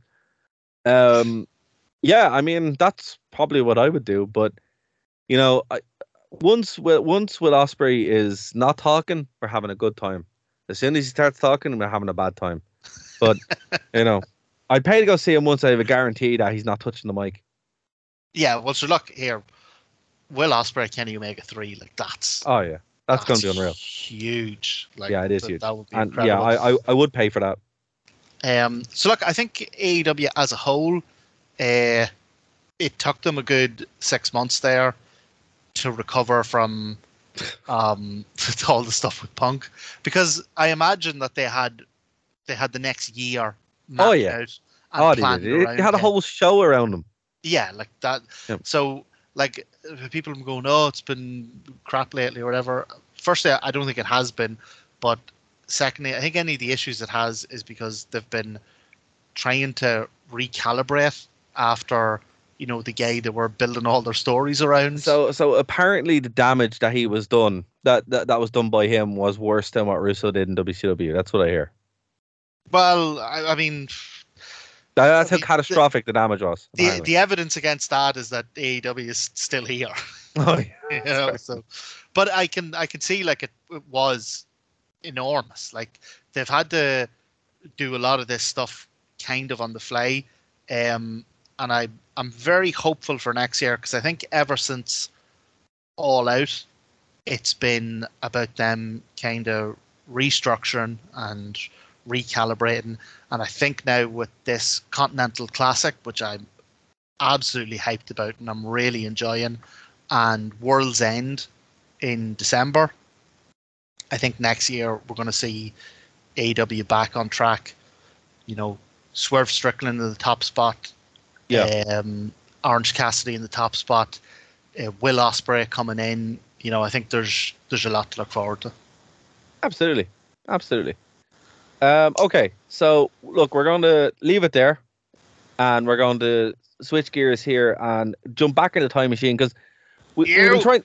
We've been trying to do this for a while, and last time I completely disrailed us and talked about TNA or something. Um, so we're going. I can back. see it going that way again. You've got 2007 in your in your Um, eyes. Yeah, I, I I assure you, it's worth it. That show is worth. It. That's the one where Kurt Angle has all the belts. Oh, I've no doubt that it's worth It's it. yeah. amazing, so good. And it, it's peak Kurt Angle as well. So, right. So we're gonna jump in here and we're gonna talk about In Your House Six, and this was from Rage Louisville, Kentucky. Cage. Rage in the Cage. Now I watched this again today, and I was like, wait a minute, this seems awfully familiar. And then it turns out that yes, we had indeed watched it about three weeks ago, had all the notes ready, completely forgot about it, and talked about TNA. So I kind of breezed over it again today. And, and I Uh, gotta say, folks, while it's definitely not the worst in your house, it's not something I would recommend you sit down and watch twice. No, God, no, don't. No, no, literally do anything else. If someone says, "Oh, I want to watch In Your House number six again," run away from that person Yeah, you say, Uh, good luck with that. I'll see you in two hours and 45 minutes. because you're not going to have a good time. Um, I wouldn't mind. The only match that actually would have appealed to me here is a dark match, and it's the Undertaker versus Goldust Yeah, for the IC title. for the IC title. Yeah, and I was just like, ah, I actually would have liked to have seen that. This But, must have uh, been, so this was 96. It was. So this was still when they were filming out of sequence because did Goldust even have the IC title? I don't think so. No, no, I think that's why it was a dark match. Yeah, I think this was Yeah. filmed out of sequence for Raw a couple of weeks later. It's mad, mad how people complain how nowadays, oh, they're killing kayfabe. It's like, lad, they used to film this stuff out of order. Yeah, but there's no internet. Like it would just be like you actually had to work for the dirt sheets. Yeah, there'd only be there would only be five thousand. The five thousand people in the building would be the only ones. Yeah, knew and, about it. and well, no, I, yeah, I mean they'd probably like have one of those old timey phones, you know, where they'd you know something would happen and they'd run to the phones. Stop the presses. Stop the presses. we have a we have a new story. Goldust Gold dust defeated by Undertaker via countout. Quick, print it, Charlie. Um, Um, I mean, yeah, it, it it looks like an interesting matchup, but uh, a 14 minute count out. That's very 1996 Raw, isn't it? yeah, that's why they were doing terrible numbers in 1996. Um, the show actually kicks off with uh, Hunter Hearst Helmsley in his latest crusade against the working class. The last, the last time we saw him, the snooty Hunter Hearst uh, was beating up a pig farmer, and Yes. today he's decided to assault a bin man. So, who's next in his in his this blue collar beatdown that I mean, Hunter's who ha- who hasn't been upset that that they haven't taken your bins in? when you forget, you're like, oh no, it's Thursday. And you gotta go put the bins out. You know, I mean, a a couple of weeks ago, uh, they sent round a note saying that we could now put glass in the blue bin, the recycling bin. We're like, great. And then um, I went out one day and the bin hadn't been lifted. And I emailed the council going, hey, you didn't lift me bin. And they wrote back to me going, oh, we can't. It was contaminated. There was glass in it. And I, at that moment, I would have been like, right, I am getting Hunter Hearst Helmsley to come down there and to beat up all the bin men. well, at that point, you knew you understood his struggle. um, so yeah, Triple H wins uh, nine minutes. Ugh, I mean, it was. Uh, by, by the way, we keep saying the bin man. It was Duke the, the dumpster. wait, hold on, hold on. You, you've missed an entire match. Oh my god! I thought that was the dark. Okay, yeah. no, well, I tell no, you no, what, no, we'll do no, no. we'll do this and then we'll go back to the. okay, go on, go on. Yeah. yeah. So sorry, this is the second, not the opening match. Um, yeah, I mean, this is a, a fairly uh, run of the mill sort of ten minutes. It was it's fine. it's really it's really really quite bad actually. Yeah, do you think so? Uh, The, the yeah, finish, it, it it no the finish was good, but it could have been like five minutes shorter. yes, Because yeah, because here's the thing, right? It isn't a competitive match. Triple H isn't like they No, aren't e- they aren't evenly matched, and it isn't a squash either.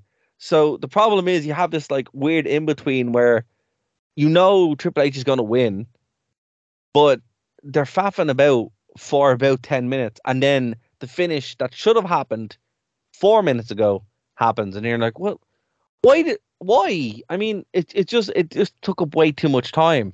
and that was the problem with it. Like it was, there was no need for it to be as long as it was. Yeah, no, Genuine. nobody thought Yeah. the dumpster was coming out of this one with the win. No, not I did one think. moment. Uh, not no. for one moment. I did think, however, that um, uh, Triple H's um, the lady who accompanied him, uh, Elizabeth Hilden, I thought she was hilarious because She was. she clearly has no background nor interest in wrestling, and occasionally uh, Jerry Lawler would would turn to her and say something about the match, and she would reply with just some total non sequitur. Like she'd she'd clearly been given four or five phrases to say, um, and then she just rattled them off whenever she was asked a question because they correlated in no way to what was happening in the ring. So like at one stage, Triple H is winning, like he's beaten Duke Droese down and whatever else, and JR says something about Triple H being real dominant or whatever, or oh you like seeing Triple H in the ring, and she like just blank eyed goes, oh well the match isn't over yet. You know what you- no, no, you know what, right?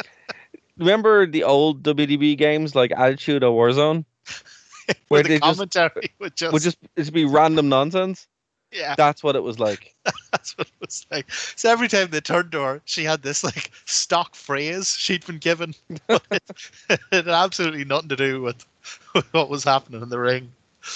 There goes Triple H. Oh, Well, what a maneuver! what a maneuver! Like it's a wrist lock. Um, but yeah, you're right. The opening match was actually Razor Ramon versus the One Two Three Kid in, still to this day, the only crybaby match in history. So I didn't know these were real things, right? The first time I heard about this um, was in WWE 2K20, I want to say. You know the terrible one that came out?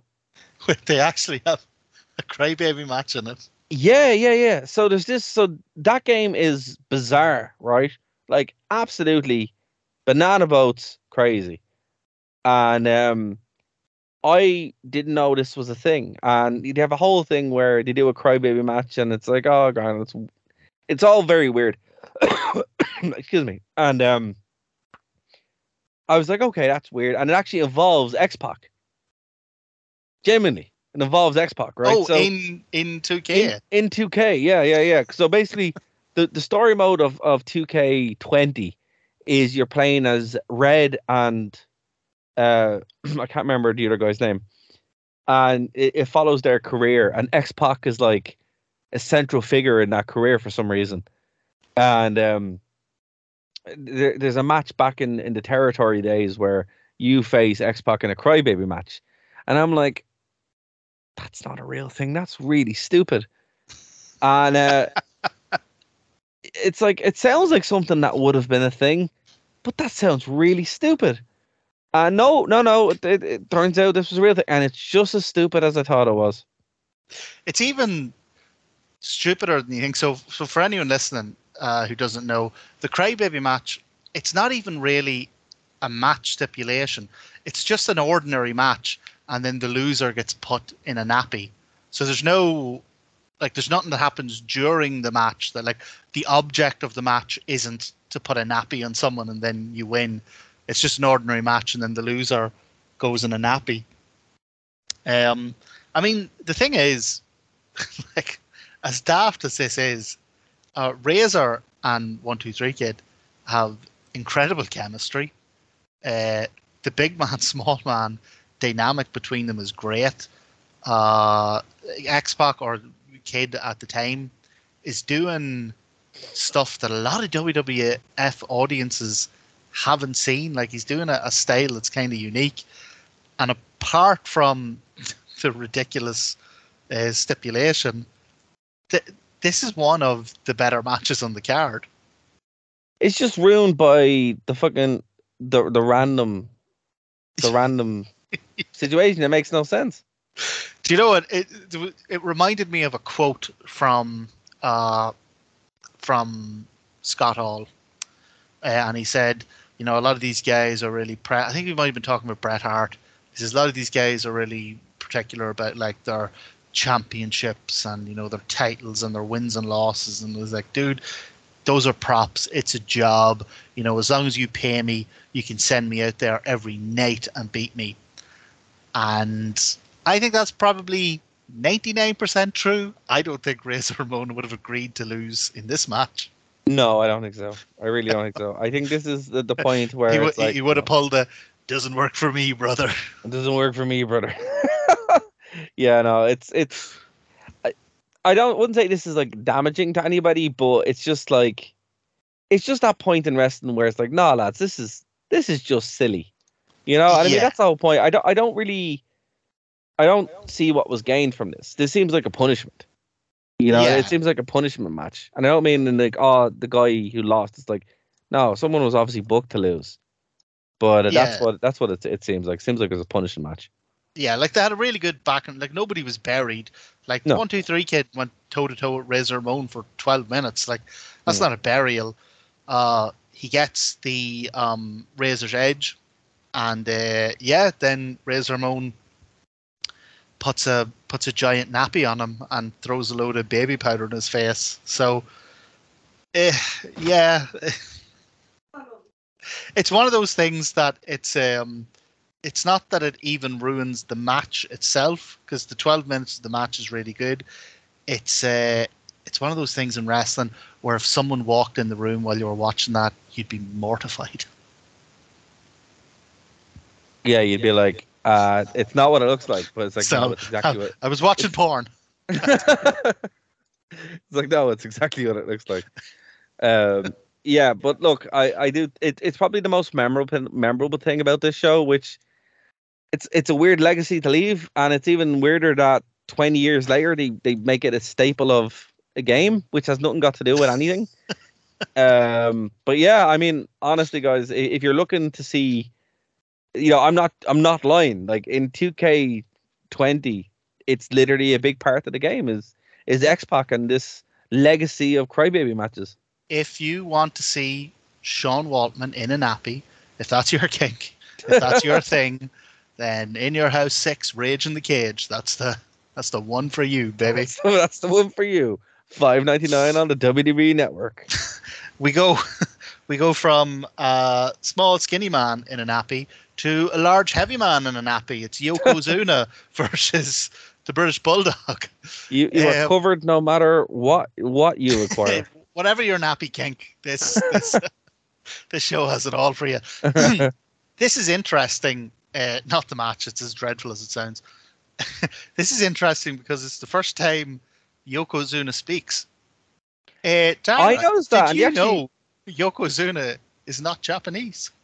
I yeah, I knew he wasn't Japanese. I just didn't think he wasn't that Japanese. Like he wasn't not not that Japanese. You know, I thought he would have like committed to it in some way. Nope, just Well- talks like a regular dude. he it's actually hilarious like he and he full on even like in his yankee accent shouts like bonsai No, because what's hilarious is like they make a big deal of you know King King says at the start of the show, oh, and we're going to send them back to Japan, and then it's like, no, like he's literally like the most American lad you can can possibly think of. like like we we all know this but if you're sitting watching this at the time and you're not like you know one of the readers of the dirt sheets or a smart mark or whatever this must have been so confusing like, what? Why is he American? why is why is yokozuna from, you know from detroit I know he's not. I know he's from the Samoa. Uh, well, he's no, he's Samoan in He's heritage. Samoan, but yeah, he's but actually from. Um, where is Yokozuna actually from? He's from San Francisco. Yokozuna, dude. I don't know. Like it, it genuinely did surprise me. I'm not gonna lie to you. I was like, I'm not. I don't know what I was expecting, but it definitely wasn't that. But do you know what I was expecting? What? Because it was 1996 WWF. So, Them, like, them to just not do it. no, for them to just do a big racist, just go out and do a oh Japanese accent, you know, just just go Okay, give it a okay. go. Would that have been better or worse? I don't Because Honestly. I don't know. I mean, Do you know what? His Japanese accent must have been so terrible that they just said, "Nah, look, just go out and just go out and we'll pretend you're of Japanese descent or something." but what? See, this is the point when you have someone to talk for you, like Will Ospreay. You know, if they had, a, if they had, a, uh, they did. They had like Mr. Fuji or something, right? Oh yeah, like Yoko had Fuji his whole career. I- don't know why they didn't have him with a different mouthpiece this time. Um, but I guarantee you, at some stage in the run up to that match, Vince McMahon called Yokozuna into his office and had him try out a Japanese accent. He's like, lay it on me, brother. He just couldn't do it. They're like, Um, anyway, the, the match is exactly what you'd expect. Yokozuna is gassed within the first 90 seconds, and the British Bulldog is not a bad wrestler, but he needs to be in there with someone good. yes. You know, he's he's not someone to take take the lead in a match. No, no, no, no. and it, it really does show. It's they're both kind of struggling the entire time with this, and it's it's not good. It's not bad. It's just over over overwhelmingly disappointing. Yeah, it's over in five minutes, so like it's um, That's what I mean, though. You're expecting like Yokozuna and British Bulldog to deliver, and it just doesn't. It's just kind of, oh, it's over. Thank God for that. You know? it's it Uh, says a lot about the state of Yoko at the time that that he couldn't even give you three minutes of No. fast paced, hard hitting, big slams, big leg drops, big, you know, turnbuckle squashes. You know, maybe Bulldog knocks out a couple of uh, those real rough clotheslines or like some sort of slam or but man, they couldn't even manage that. They they kind of plod around for for five minutes. Yeah, but I mean, even when we were watching him with uh, Owen Hart, Owen Hart was the one that was doing everything. Literally everything. Literally, you know, literally everything. So it was just, it's, it's grim. It's grim. It's very, very Yeah. grim. Very, Uh, very the, grim. the match ends in a disqualification when um, several of the Cornette clan come running in and they handcuff Yokozuna to the ropes and beat him down. And among them is is this the debut or it's the very early days of Vader in the WWF? It is, yeah. It's it's when like that's a whole other thing in and of itself, which we'll probably touch on uh, when we see more Vader matches. But it's the start of Vader's very quick appearance in WWE and the beginning of his very short appearance in. WWE. Yes. of course, this wouldn't be the first time Vader and Yoko would team together uh, in the WWF. The two of them were famously sent to Fat Camp by the WWF, which both of them returned from heavier. they, would, they would apparently sneak out at night. This is Yoko, by the way, who couldn't give you a three minute match, but had the energy to break out of Fat Camp every night and sneak down the road to a local KFC where apparently every night they would eat, him and Vader would eat buckets and buckets of chicken, just buckets of the stuff, and then sneak back into the into the fat camp. Couldn't give you three minutes with the bulldog.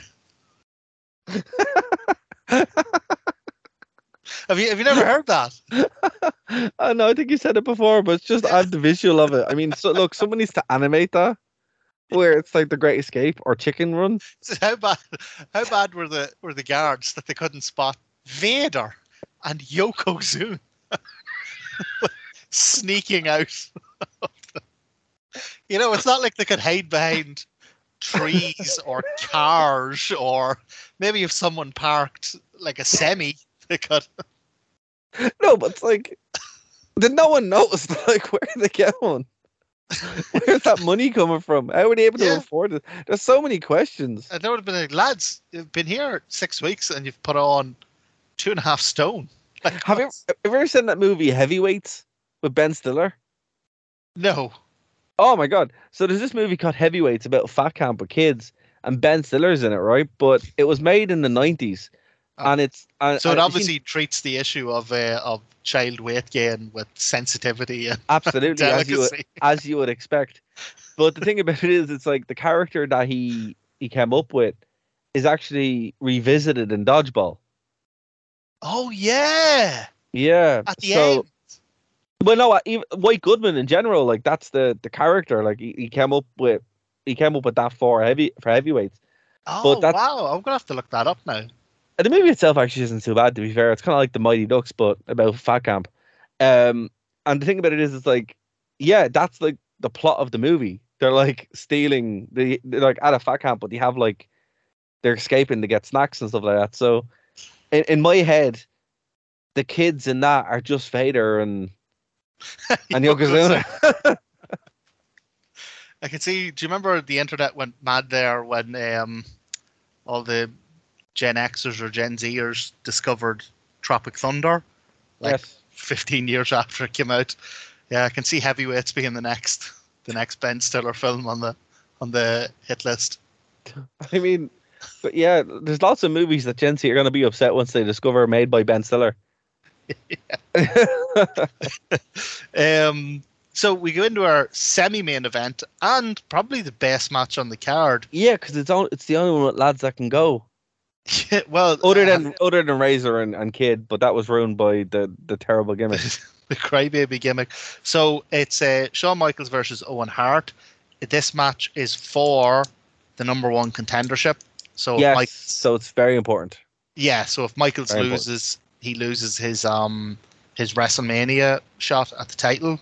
Yes. Uh, now, if nobody nobody was ever in any doubt that Michaels was going to win this, but if there was any shred of doubt, that was completely uh, disappeared the minute this started because from the very start it is clear that Shawn Michaels is Vince McMahon's new gay.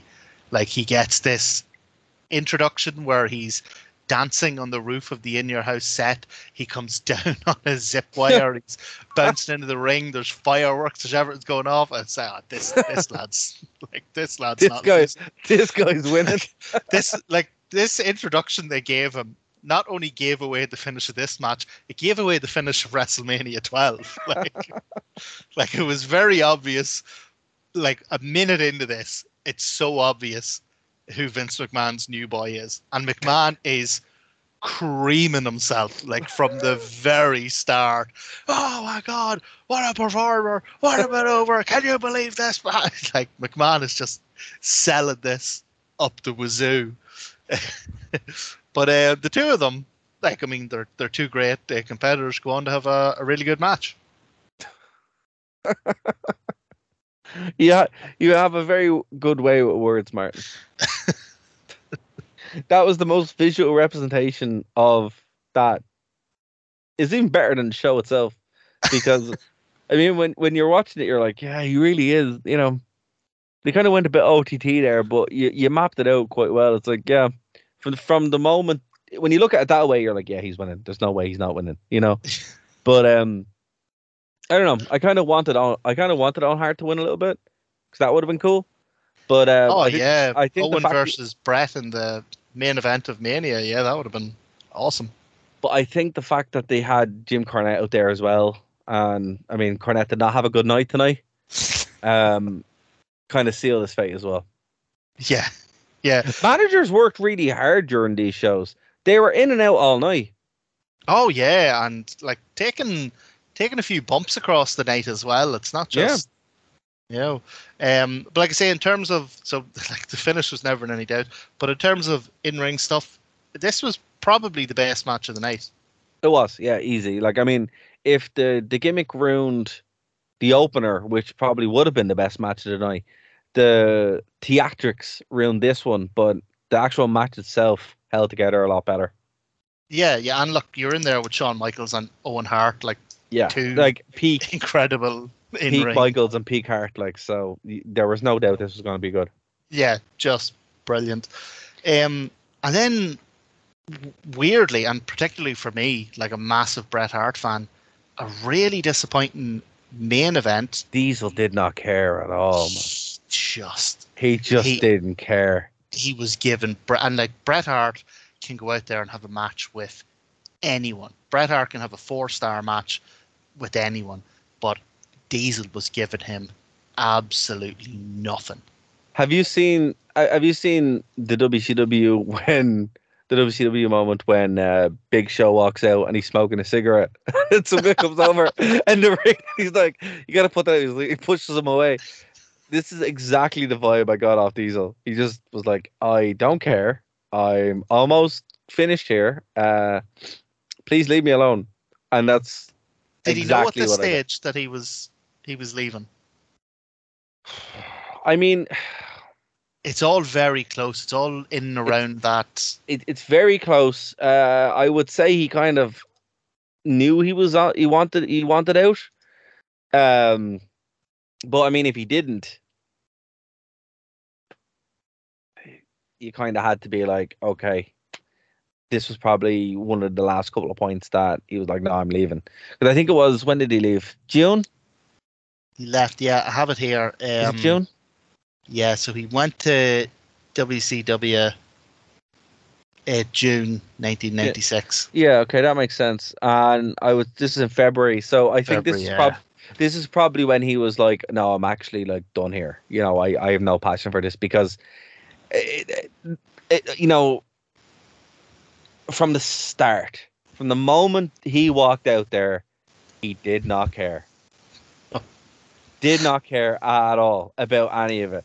The match quality was was not great. It wasn't, uh, it, you know, but he was in there at the main event in a major pay per view with Bret Hart, and it was like, okay. Yeah, and, he- and- I, I'm watching Bret walk out here again, and even on his face, you can tell he's not happy. So I, I think what happened here is again, I, I I'm probably going going to go back and, and listen to some of the lads shoot on this, but I think there was a better finish put out for this, and Diesel was like, no, th- and that's think. Yeah, It could have been. Yeah, Uh, although I've heard now uh, this might not be this match, it might be another match, but I've heard that Diesel and Bret had a disagreement once, where uh, Diesel had suggested that they do the uh, jackknife. Yeah.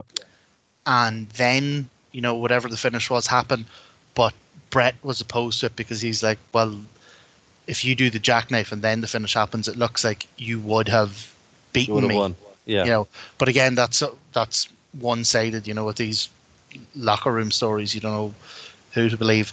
Whatever the case, a very rare, not great Bret Hart match, particularly for a pay-per-view main event.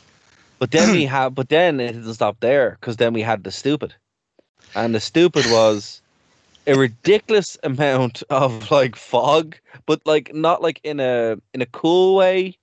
It was like there was just like it was like somebody like left the smoke machine on, and it was like somebody's turned that off. So, And- so and- go on, you So- go on. yeah, we'll just we'll just before we get into it, we run through what actually happens. because so the way this, because because I, I just want to I just want to express and underline that the stupid happens and just kills the match completely. and it's very it's very 1996 stupid. Um so it's a bret hart diesel uh, steel cage match for the uh, world title. Uh 20 minutes of pretty plodding you know not well flowing action. Um eventually uh diesel knocks bret down.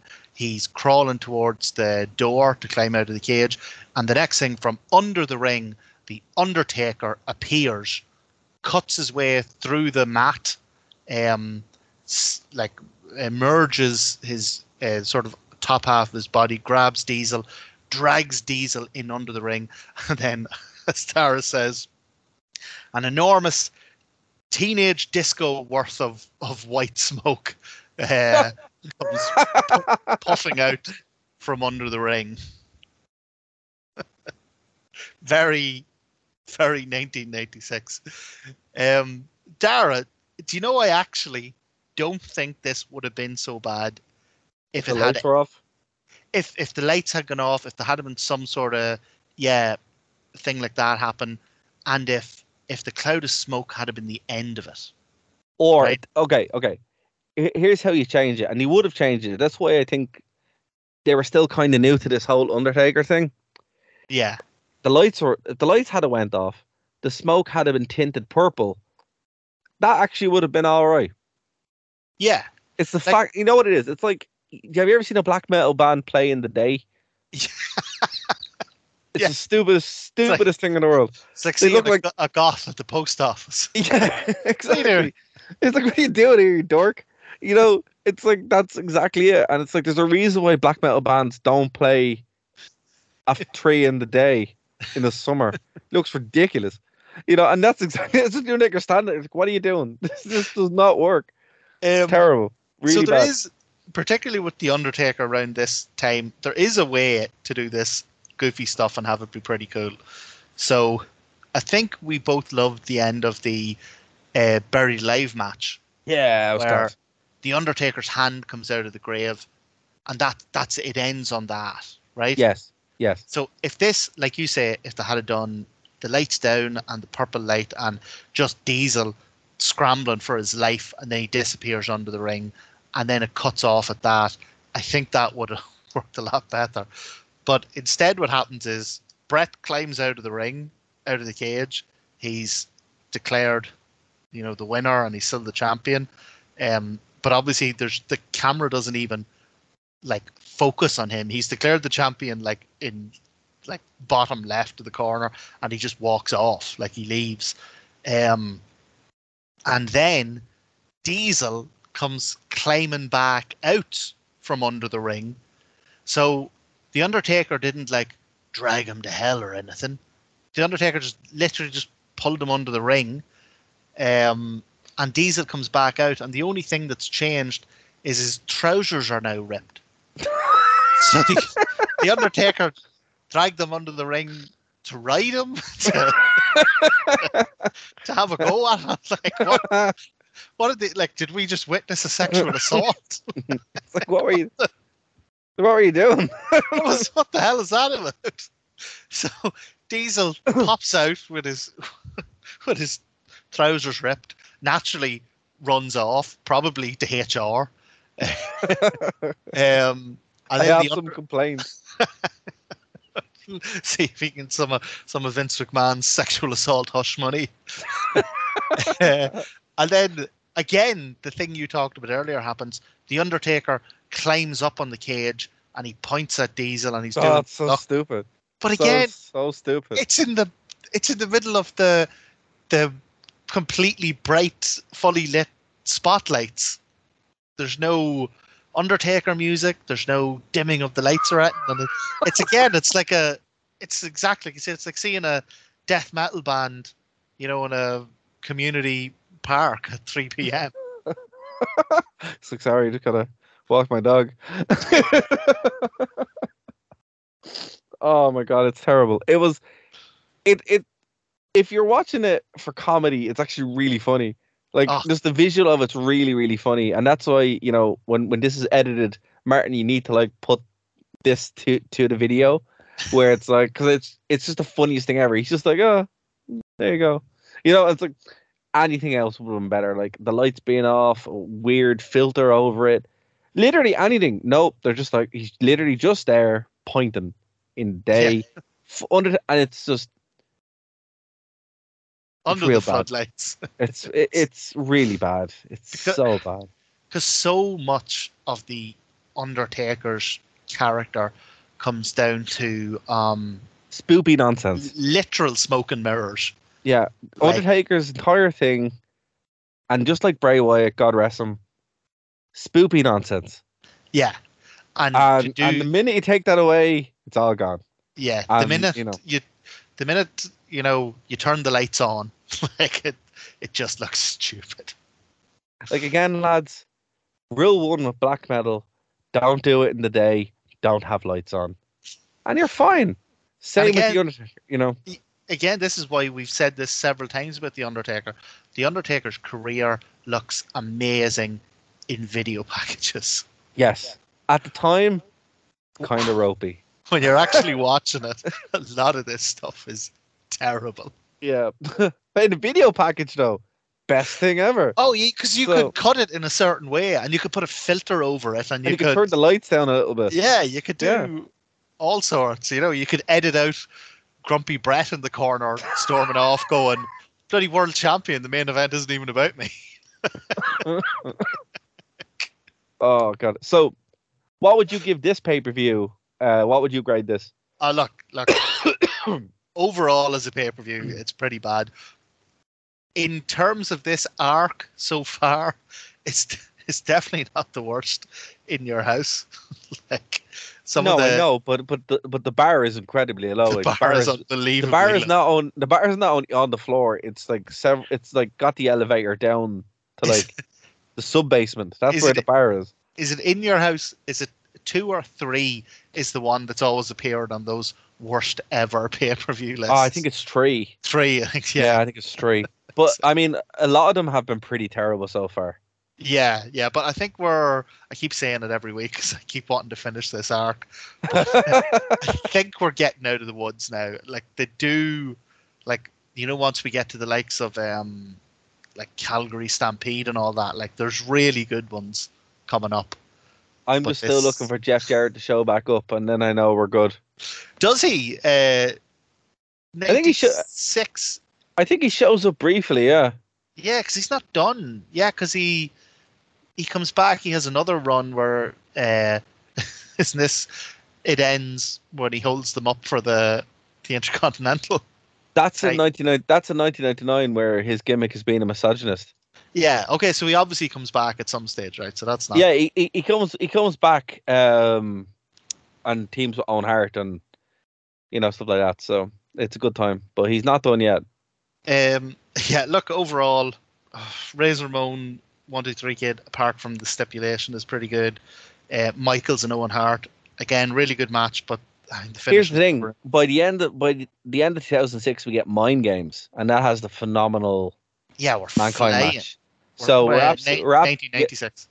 yeah, we're absolutely like we're in for an actually really good time, gang. So if you kind of hang out for a little while and get us through the nonsense, we're we're good. But uh, we got one or two more dodgy shows to go before we get there. Yeah. Three more, and then it starts getting good. What is the next in your house? It's uh, so we're we're three away from them getting good. The next one is uh, good friends, better good friends, bitter enemies. enemies. Um, and that is what's the main event in it? Oh, we've got uh, Sha- Shawn Michaels versus Diesel. In a no holds barred match. What is Diesel whinging about? He's in consecutive like main events. Like I know he's not the champion anymore, but he's fighting for the world title in this one. He's fighting for the world title in the next one. In between, he's having a top level feud with the Undertaker. What is he crying about? Uh, he he just wanted to smoke that cigarette. He did. um, Oh, I don't know. wrestling, wrestling being- is so stupid. if I'm if I'm just comparing it to the other ones, I'd say C minus. That's fair. I think I would give it the same uh, because it's not good. It's not bad. As my dad would say, it's an Eamon Dunphy pay per view. It's not good. It's not bad. um, but it's definitely one if someone says, "Hey, I want to watch this," you know, you take someone home and you're like, "Hey, do you, want- do you want something?" Yeah, stick on. You run away from that person. Don't care I how hot they are. You're I'll like, no, you what, no, run you- away. if you are going to watch it, there there's there's two things actually worth watching it for. Um, the first There one isn't is lies. Absolute lies. no, But go on. no, there's two things. The first one is the absolute carnyism of WWF at the time because this pay per view starts with um Sunny on the beach on her knees in the skimpiest bikini you've ever seen going uh you oh it's time for in your house the show that was too hot for TV and you think oh what's going to happen? No the show was rated PG this is just complete carnyism to get you to buy the pay-per-view. So that's like funny. Um, and the other thing that's worth watching is there's a short segment in the middle of this where Goldust makes like an IT guy just visibly incredibly uncomfortable by sidling up behind him with his arm around him and whispering into his ear in great detail how much he likes Razor Ramon. and how he, he can't wait to go cheek to cheek with Razor in the ring. you can see this tech guy, he either deserves like an Oscar for incredible acting or he is deeply, deeply uncomfortable. or maybe both. Maybe both. A little bit from A, a little bit from B. Method acting. no, that's fair. No, Actually, very good shouts. Very good shouts. I mean, Goldust is still one of the best things at this point because it's so Oh. weird and bizarre. He's so Um, he's brilliant at it. Like Oh yeah, I mean it's incredible, but it's also like this is really is 1996. Um, but yeah, man. I mean, so yeah, look, we'll leave it there. Uh, next week we are going to talk about uh, in your house 2000. Uh, sorry, in 2000. Imagine uh, in your house um, seven. seven. Thank you. And then we're going to talk about uh, Survivor Series, the return of CM Punk. uh, and then we're also going to look at Hardcore Justice 2007 because I know I keep bringing it up every time I uh, Edge walks out, but when it happens, you'll be like, "Oh my god, Darragh, I completely get it," and I hope you as an audience also get it. And that's what we try to do here. We're trying to give context for for why we are the way we are. Um, Yeah. and And- when you I'm- see it, you'll be like, "Oh, this totally makes sense." And and we have to do it next week, or else Darragh will not get it out of his system. No, I just need to get it out of my system. We'll be hearing about it for the next. Because every time he walks out, I'm like, oh, the bang of Andrew the Punisher Martin off him. it just like hits the screen immediately. Like, so I think the sooner we get we get this out of the system, it's better. It's like when you hear that song and you need to go listen to that song so it's gone. Yeah, That's what this is like. Also, the show itself actually is pretty decent. Really good match with uh, Kurt Angle and Samoa Joe for literally all the belts in TNA and New Japan. oh, loving it. So it's very good, but it is really cringy because there is a divorce angle in the middle of it. Look, I can't wait to talk about it. I'm super excited. It's one of my favorite TNA shows. Yeah, I mean, obviously, I mean, all the belts in two promotions on the line. I mean, those aren't high enough stakes. You need a div- you need a divorce in there. exactly, yeah. Uh, what I will say is it's uh, Black Friday at the moment when we're recording, and TNA are doing like a, a, a crazy good sale. So I don't know if I talked about this last time, but when I was over in in Glasgow, um, I was talking to some of the lads there, and TNA Euro Shop or Impact Euro Shop, um, they do like incredibly good deals. So if you're looking for like cheap merch, go over and buy some Impact Wrestling stuff because it's really good. How the, how do they have a, a Euro shop and AEW and WWE don't? Because they care about your fan. Because they care about the fans. That that's one thing that always puts me off getting uh, uh, like t-shirts and stuff from AEW is that I know I'm going to be charged three times what I should be charged for a t-shirt, and I know I'm going to have to wait three weeks for it Yeah, to no. get here. No, legitimately, like you can actually get a bunch of uh, a bunch of really good deals. I'm also very tempted to go over to First Kill Who who's first kill? Impact or TNA, the first show. Um, oh, you're very tempted to go over to it. yeah, yeah, yeah. Um, we might have to do Bound for Glory this year. Um, Yeah, hundred percent. because uh, I don't know, man. I, I'm TNA is going to be a big a big year this year, but I'm looking forward to getting back in, jumping Is back first into is first kill the first one where they're Yeah. officially? officially TNA. T- yeah. Oh yeah, we'll definitely cover that. Yeah. Yeah, hundred percent. Um, but I mean, I think like this year is going to be really, really good for them. I'm looking forward to jumping back to the six sided ring and like getting the anticipation for like proper TNA back. So uh, we're gonna have a good time. And then I probably won't mention anymore Andrew the Punisher Martin because We get still- it out of the system. they get it out of the system. But uh, Martin, is there anything you want to plug before we uh, finish up?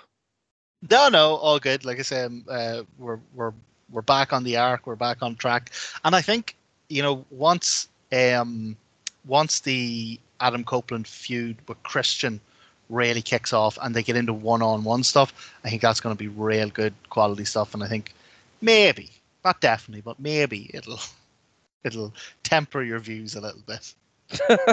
I hope so. You know, because I mean, I, I don't I don't want to dislike the lad, and I don't. I mean, I was I was a big Edge fan, but there are problems. Me and And Edge head. It's hard to be a Copeland head. Cope, Copehead. Copehead? Copehead. Copehead. Does that work? Uh, yeah, I will just uh, I will plug Vampire Survivors again. Um, oh, they got my- an update.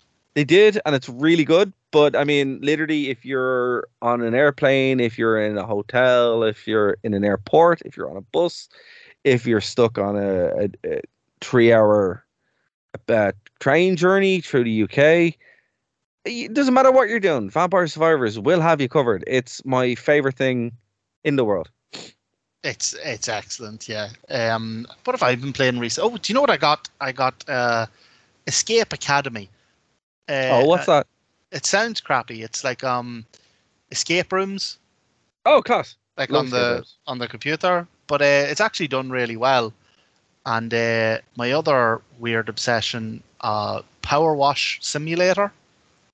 Oh they yeah. rec- they recently came out with an update based on Back to the Future, so you get to power wash like s- scenes from Back to the Future, like the diner and the DeLorean and the the the big train from Back to the Future Three and all that. So yeah, that's been You- pretty cool. You know what's wild? Um, so I was over in, I was in, in Orlando, and they actually have the train and the DeLorean. Oh, nice. Yeah, yeah, yeah. So they have them both just randomly there because it used to be a Back to the Future ride, and they're just it isn't there anymore. So that you know, Oh. What do they do? They see whenever they get rid of rides like that, do they really just get rid of it, or do they just take down the signs and just call it something else? literally. So the Simpsons ride is the same ride. It's just worse. so it's So- the Back to the Future, just with a, a what is it when they change a game like that? They just reskin it.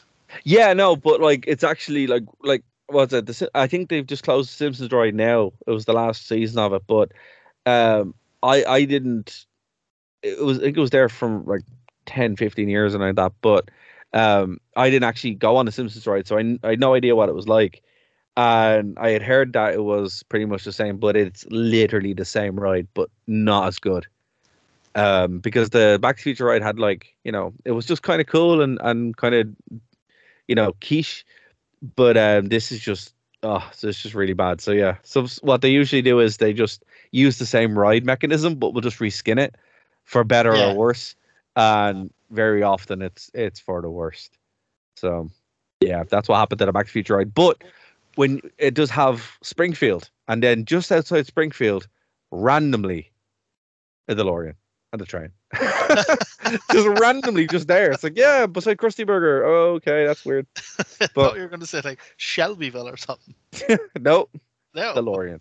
out here we got Springfield, and then just past there we have the 1980s. So yeah, um, that's that's what happened.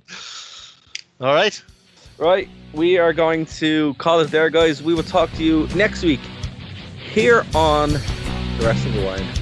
Bye, guys. for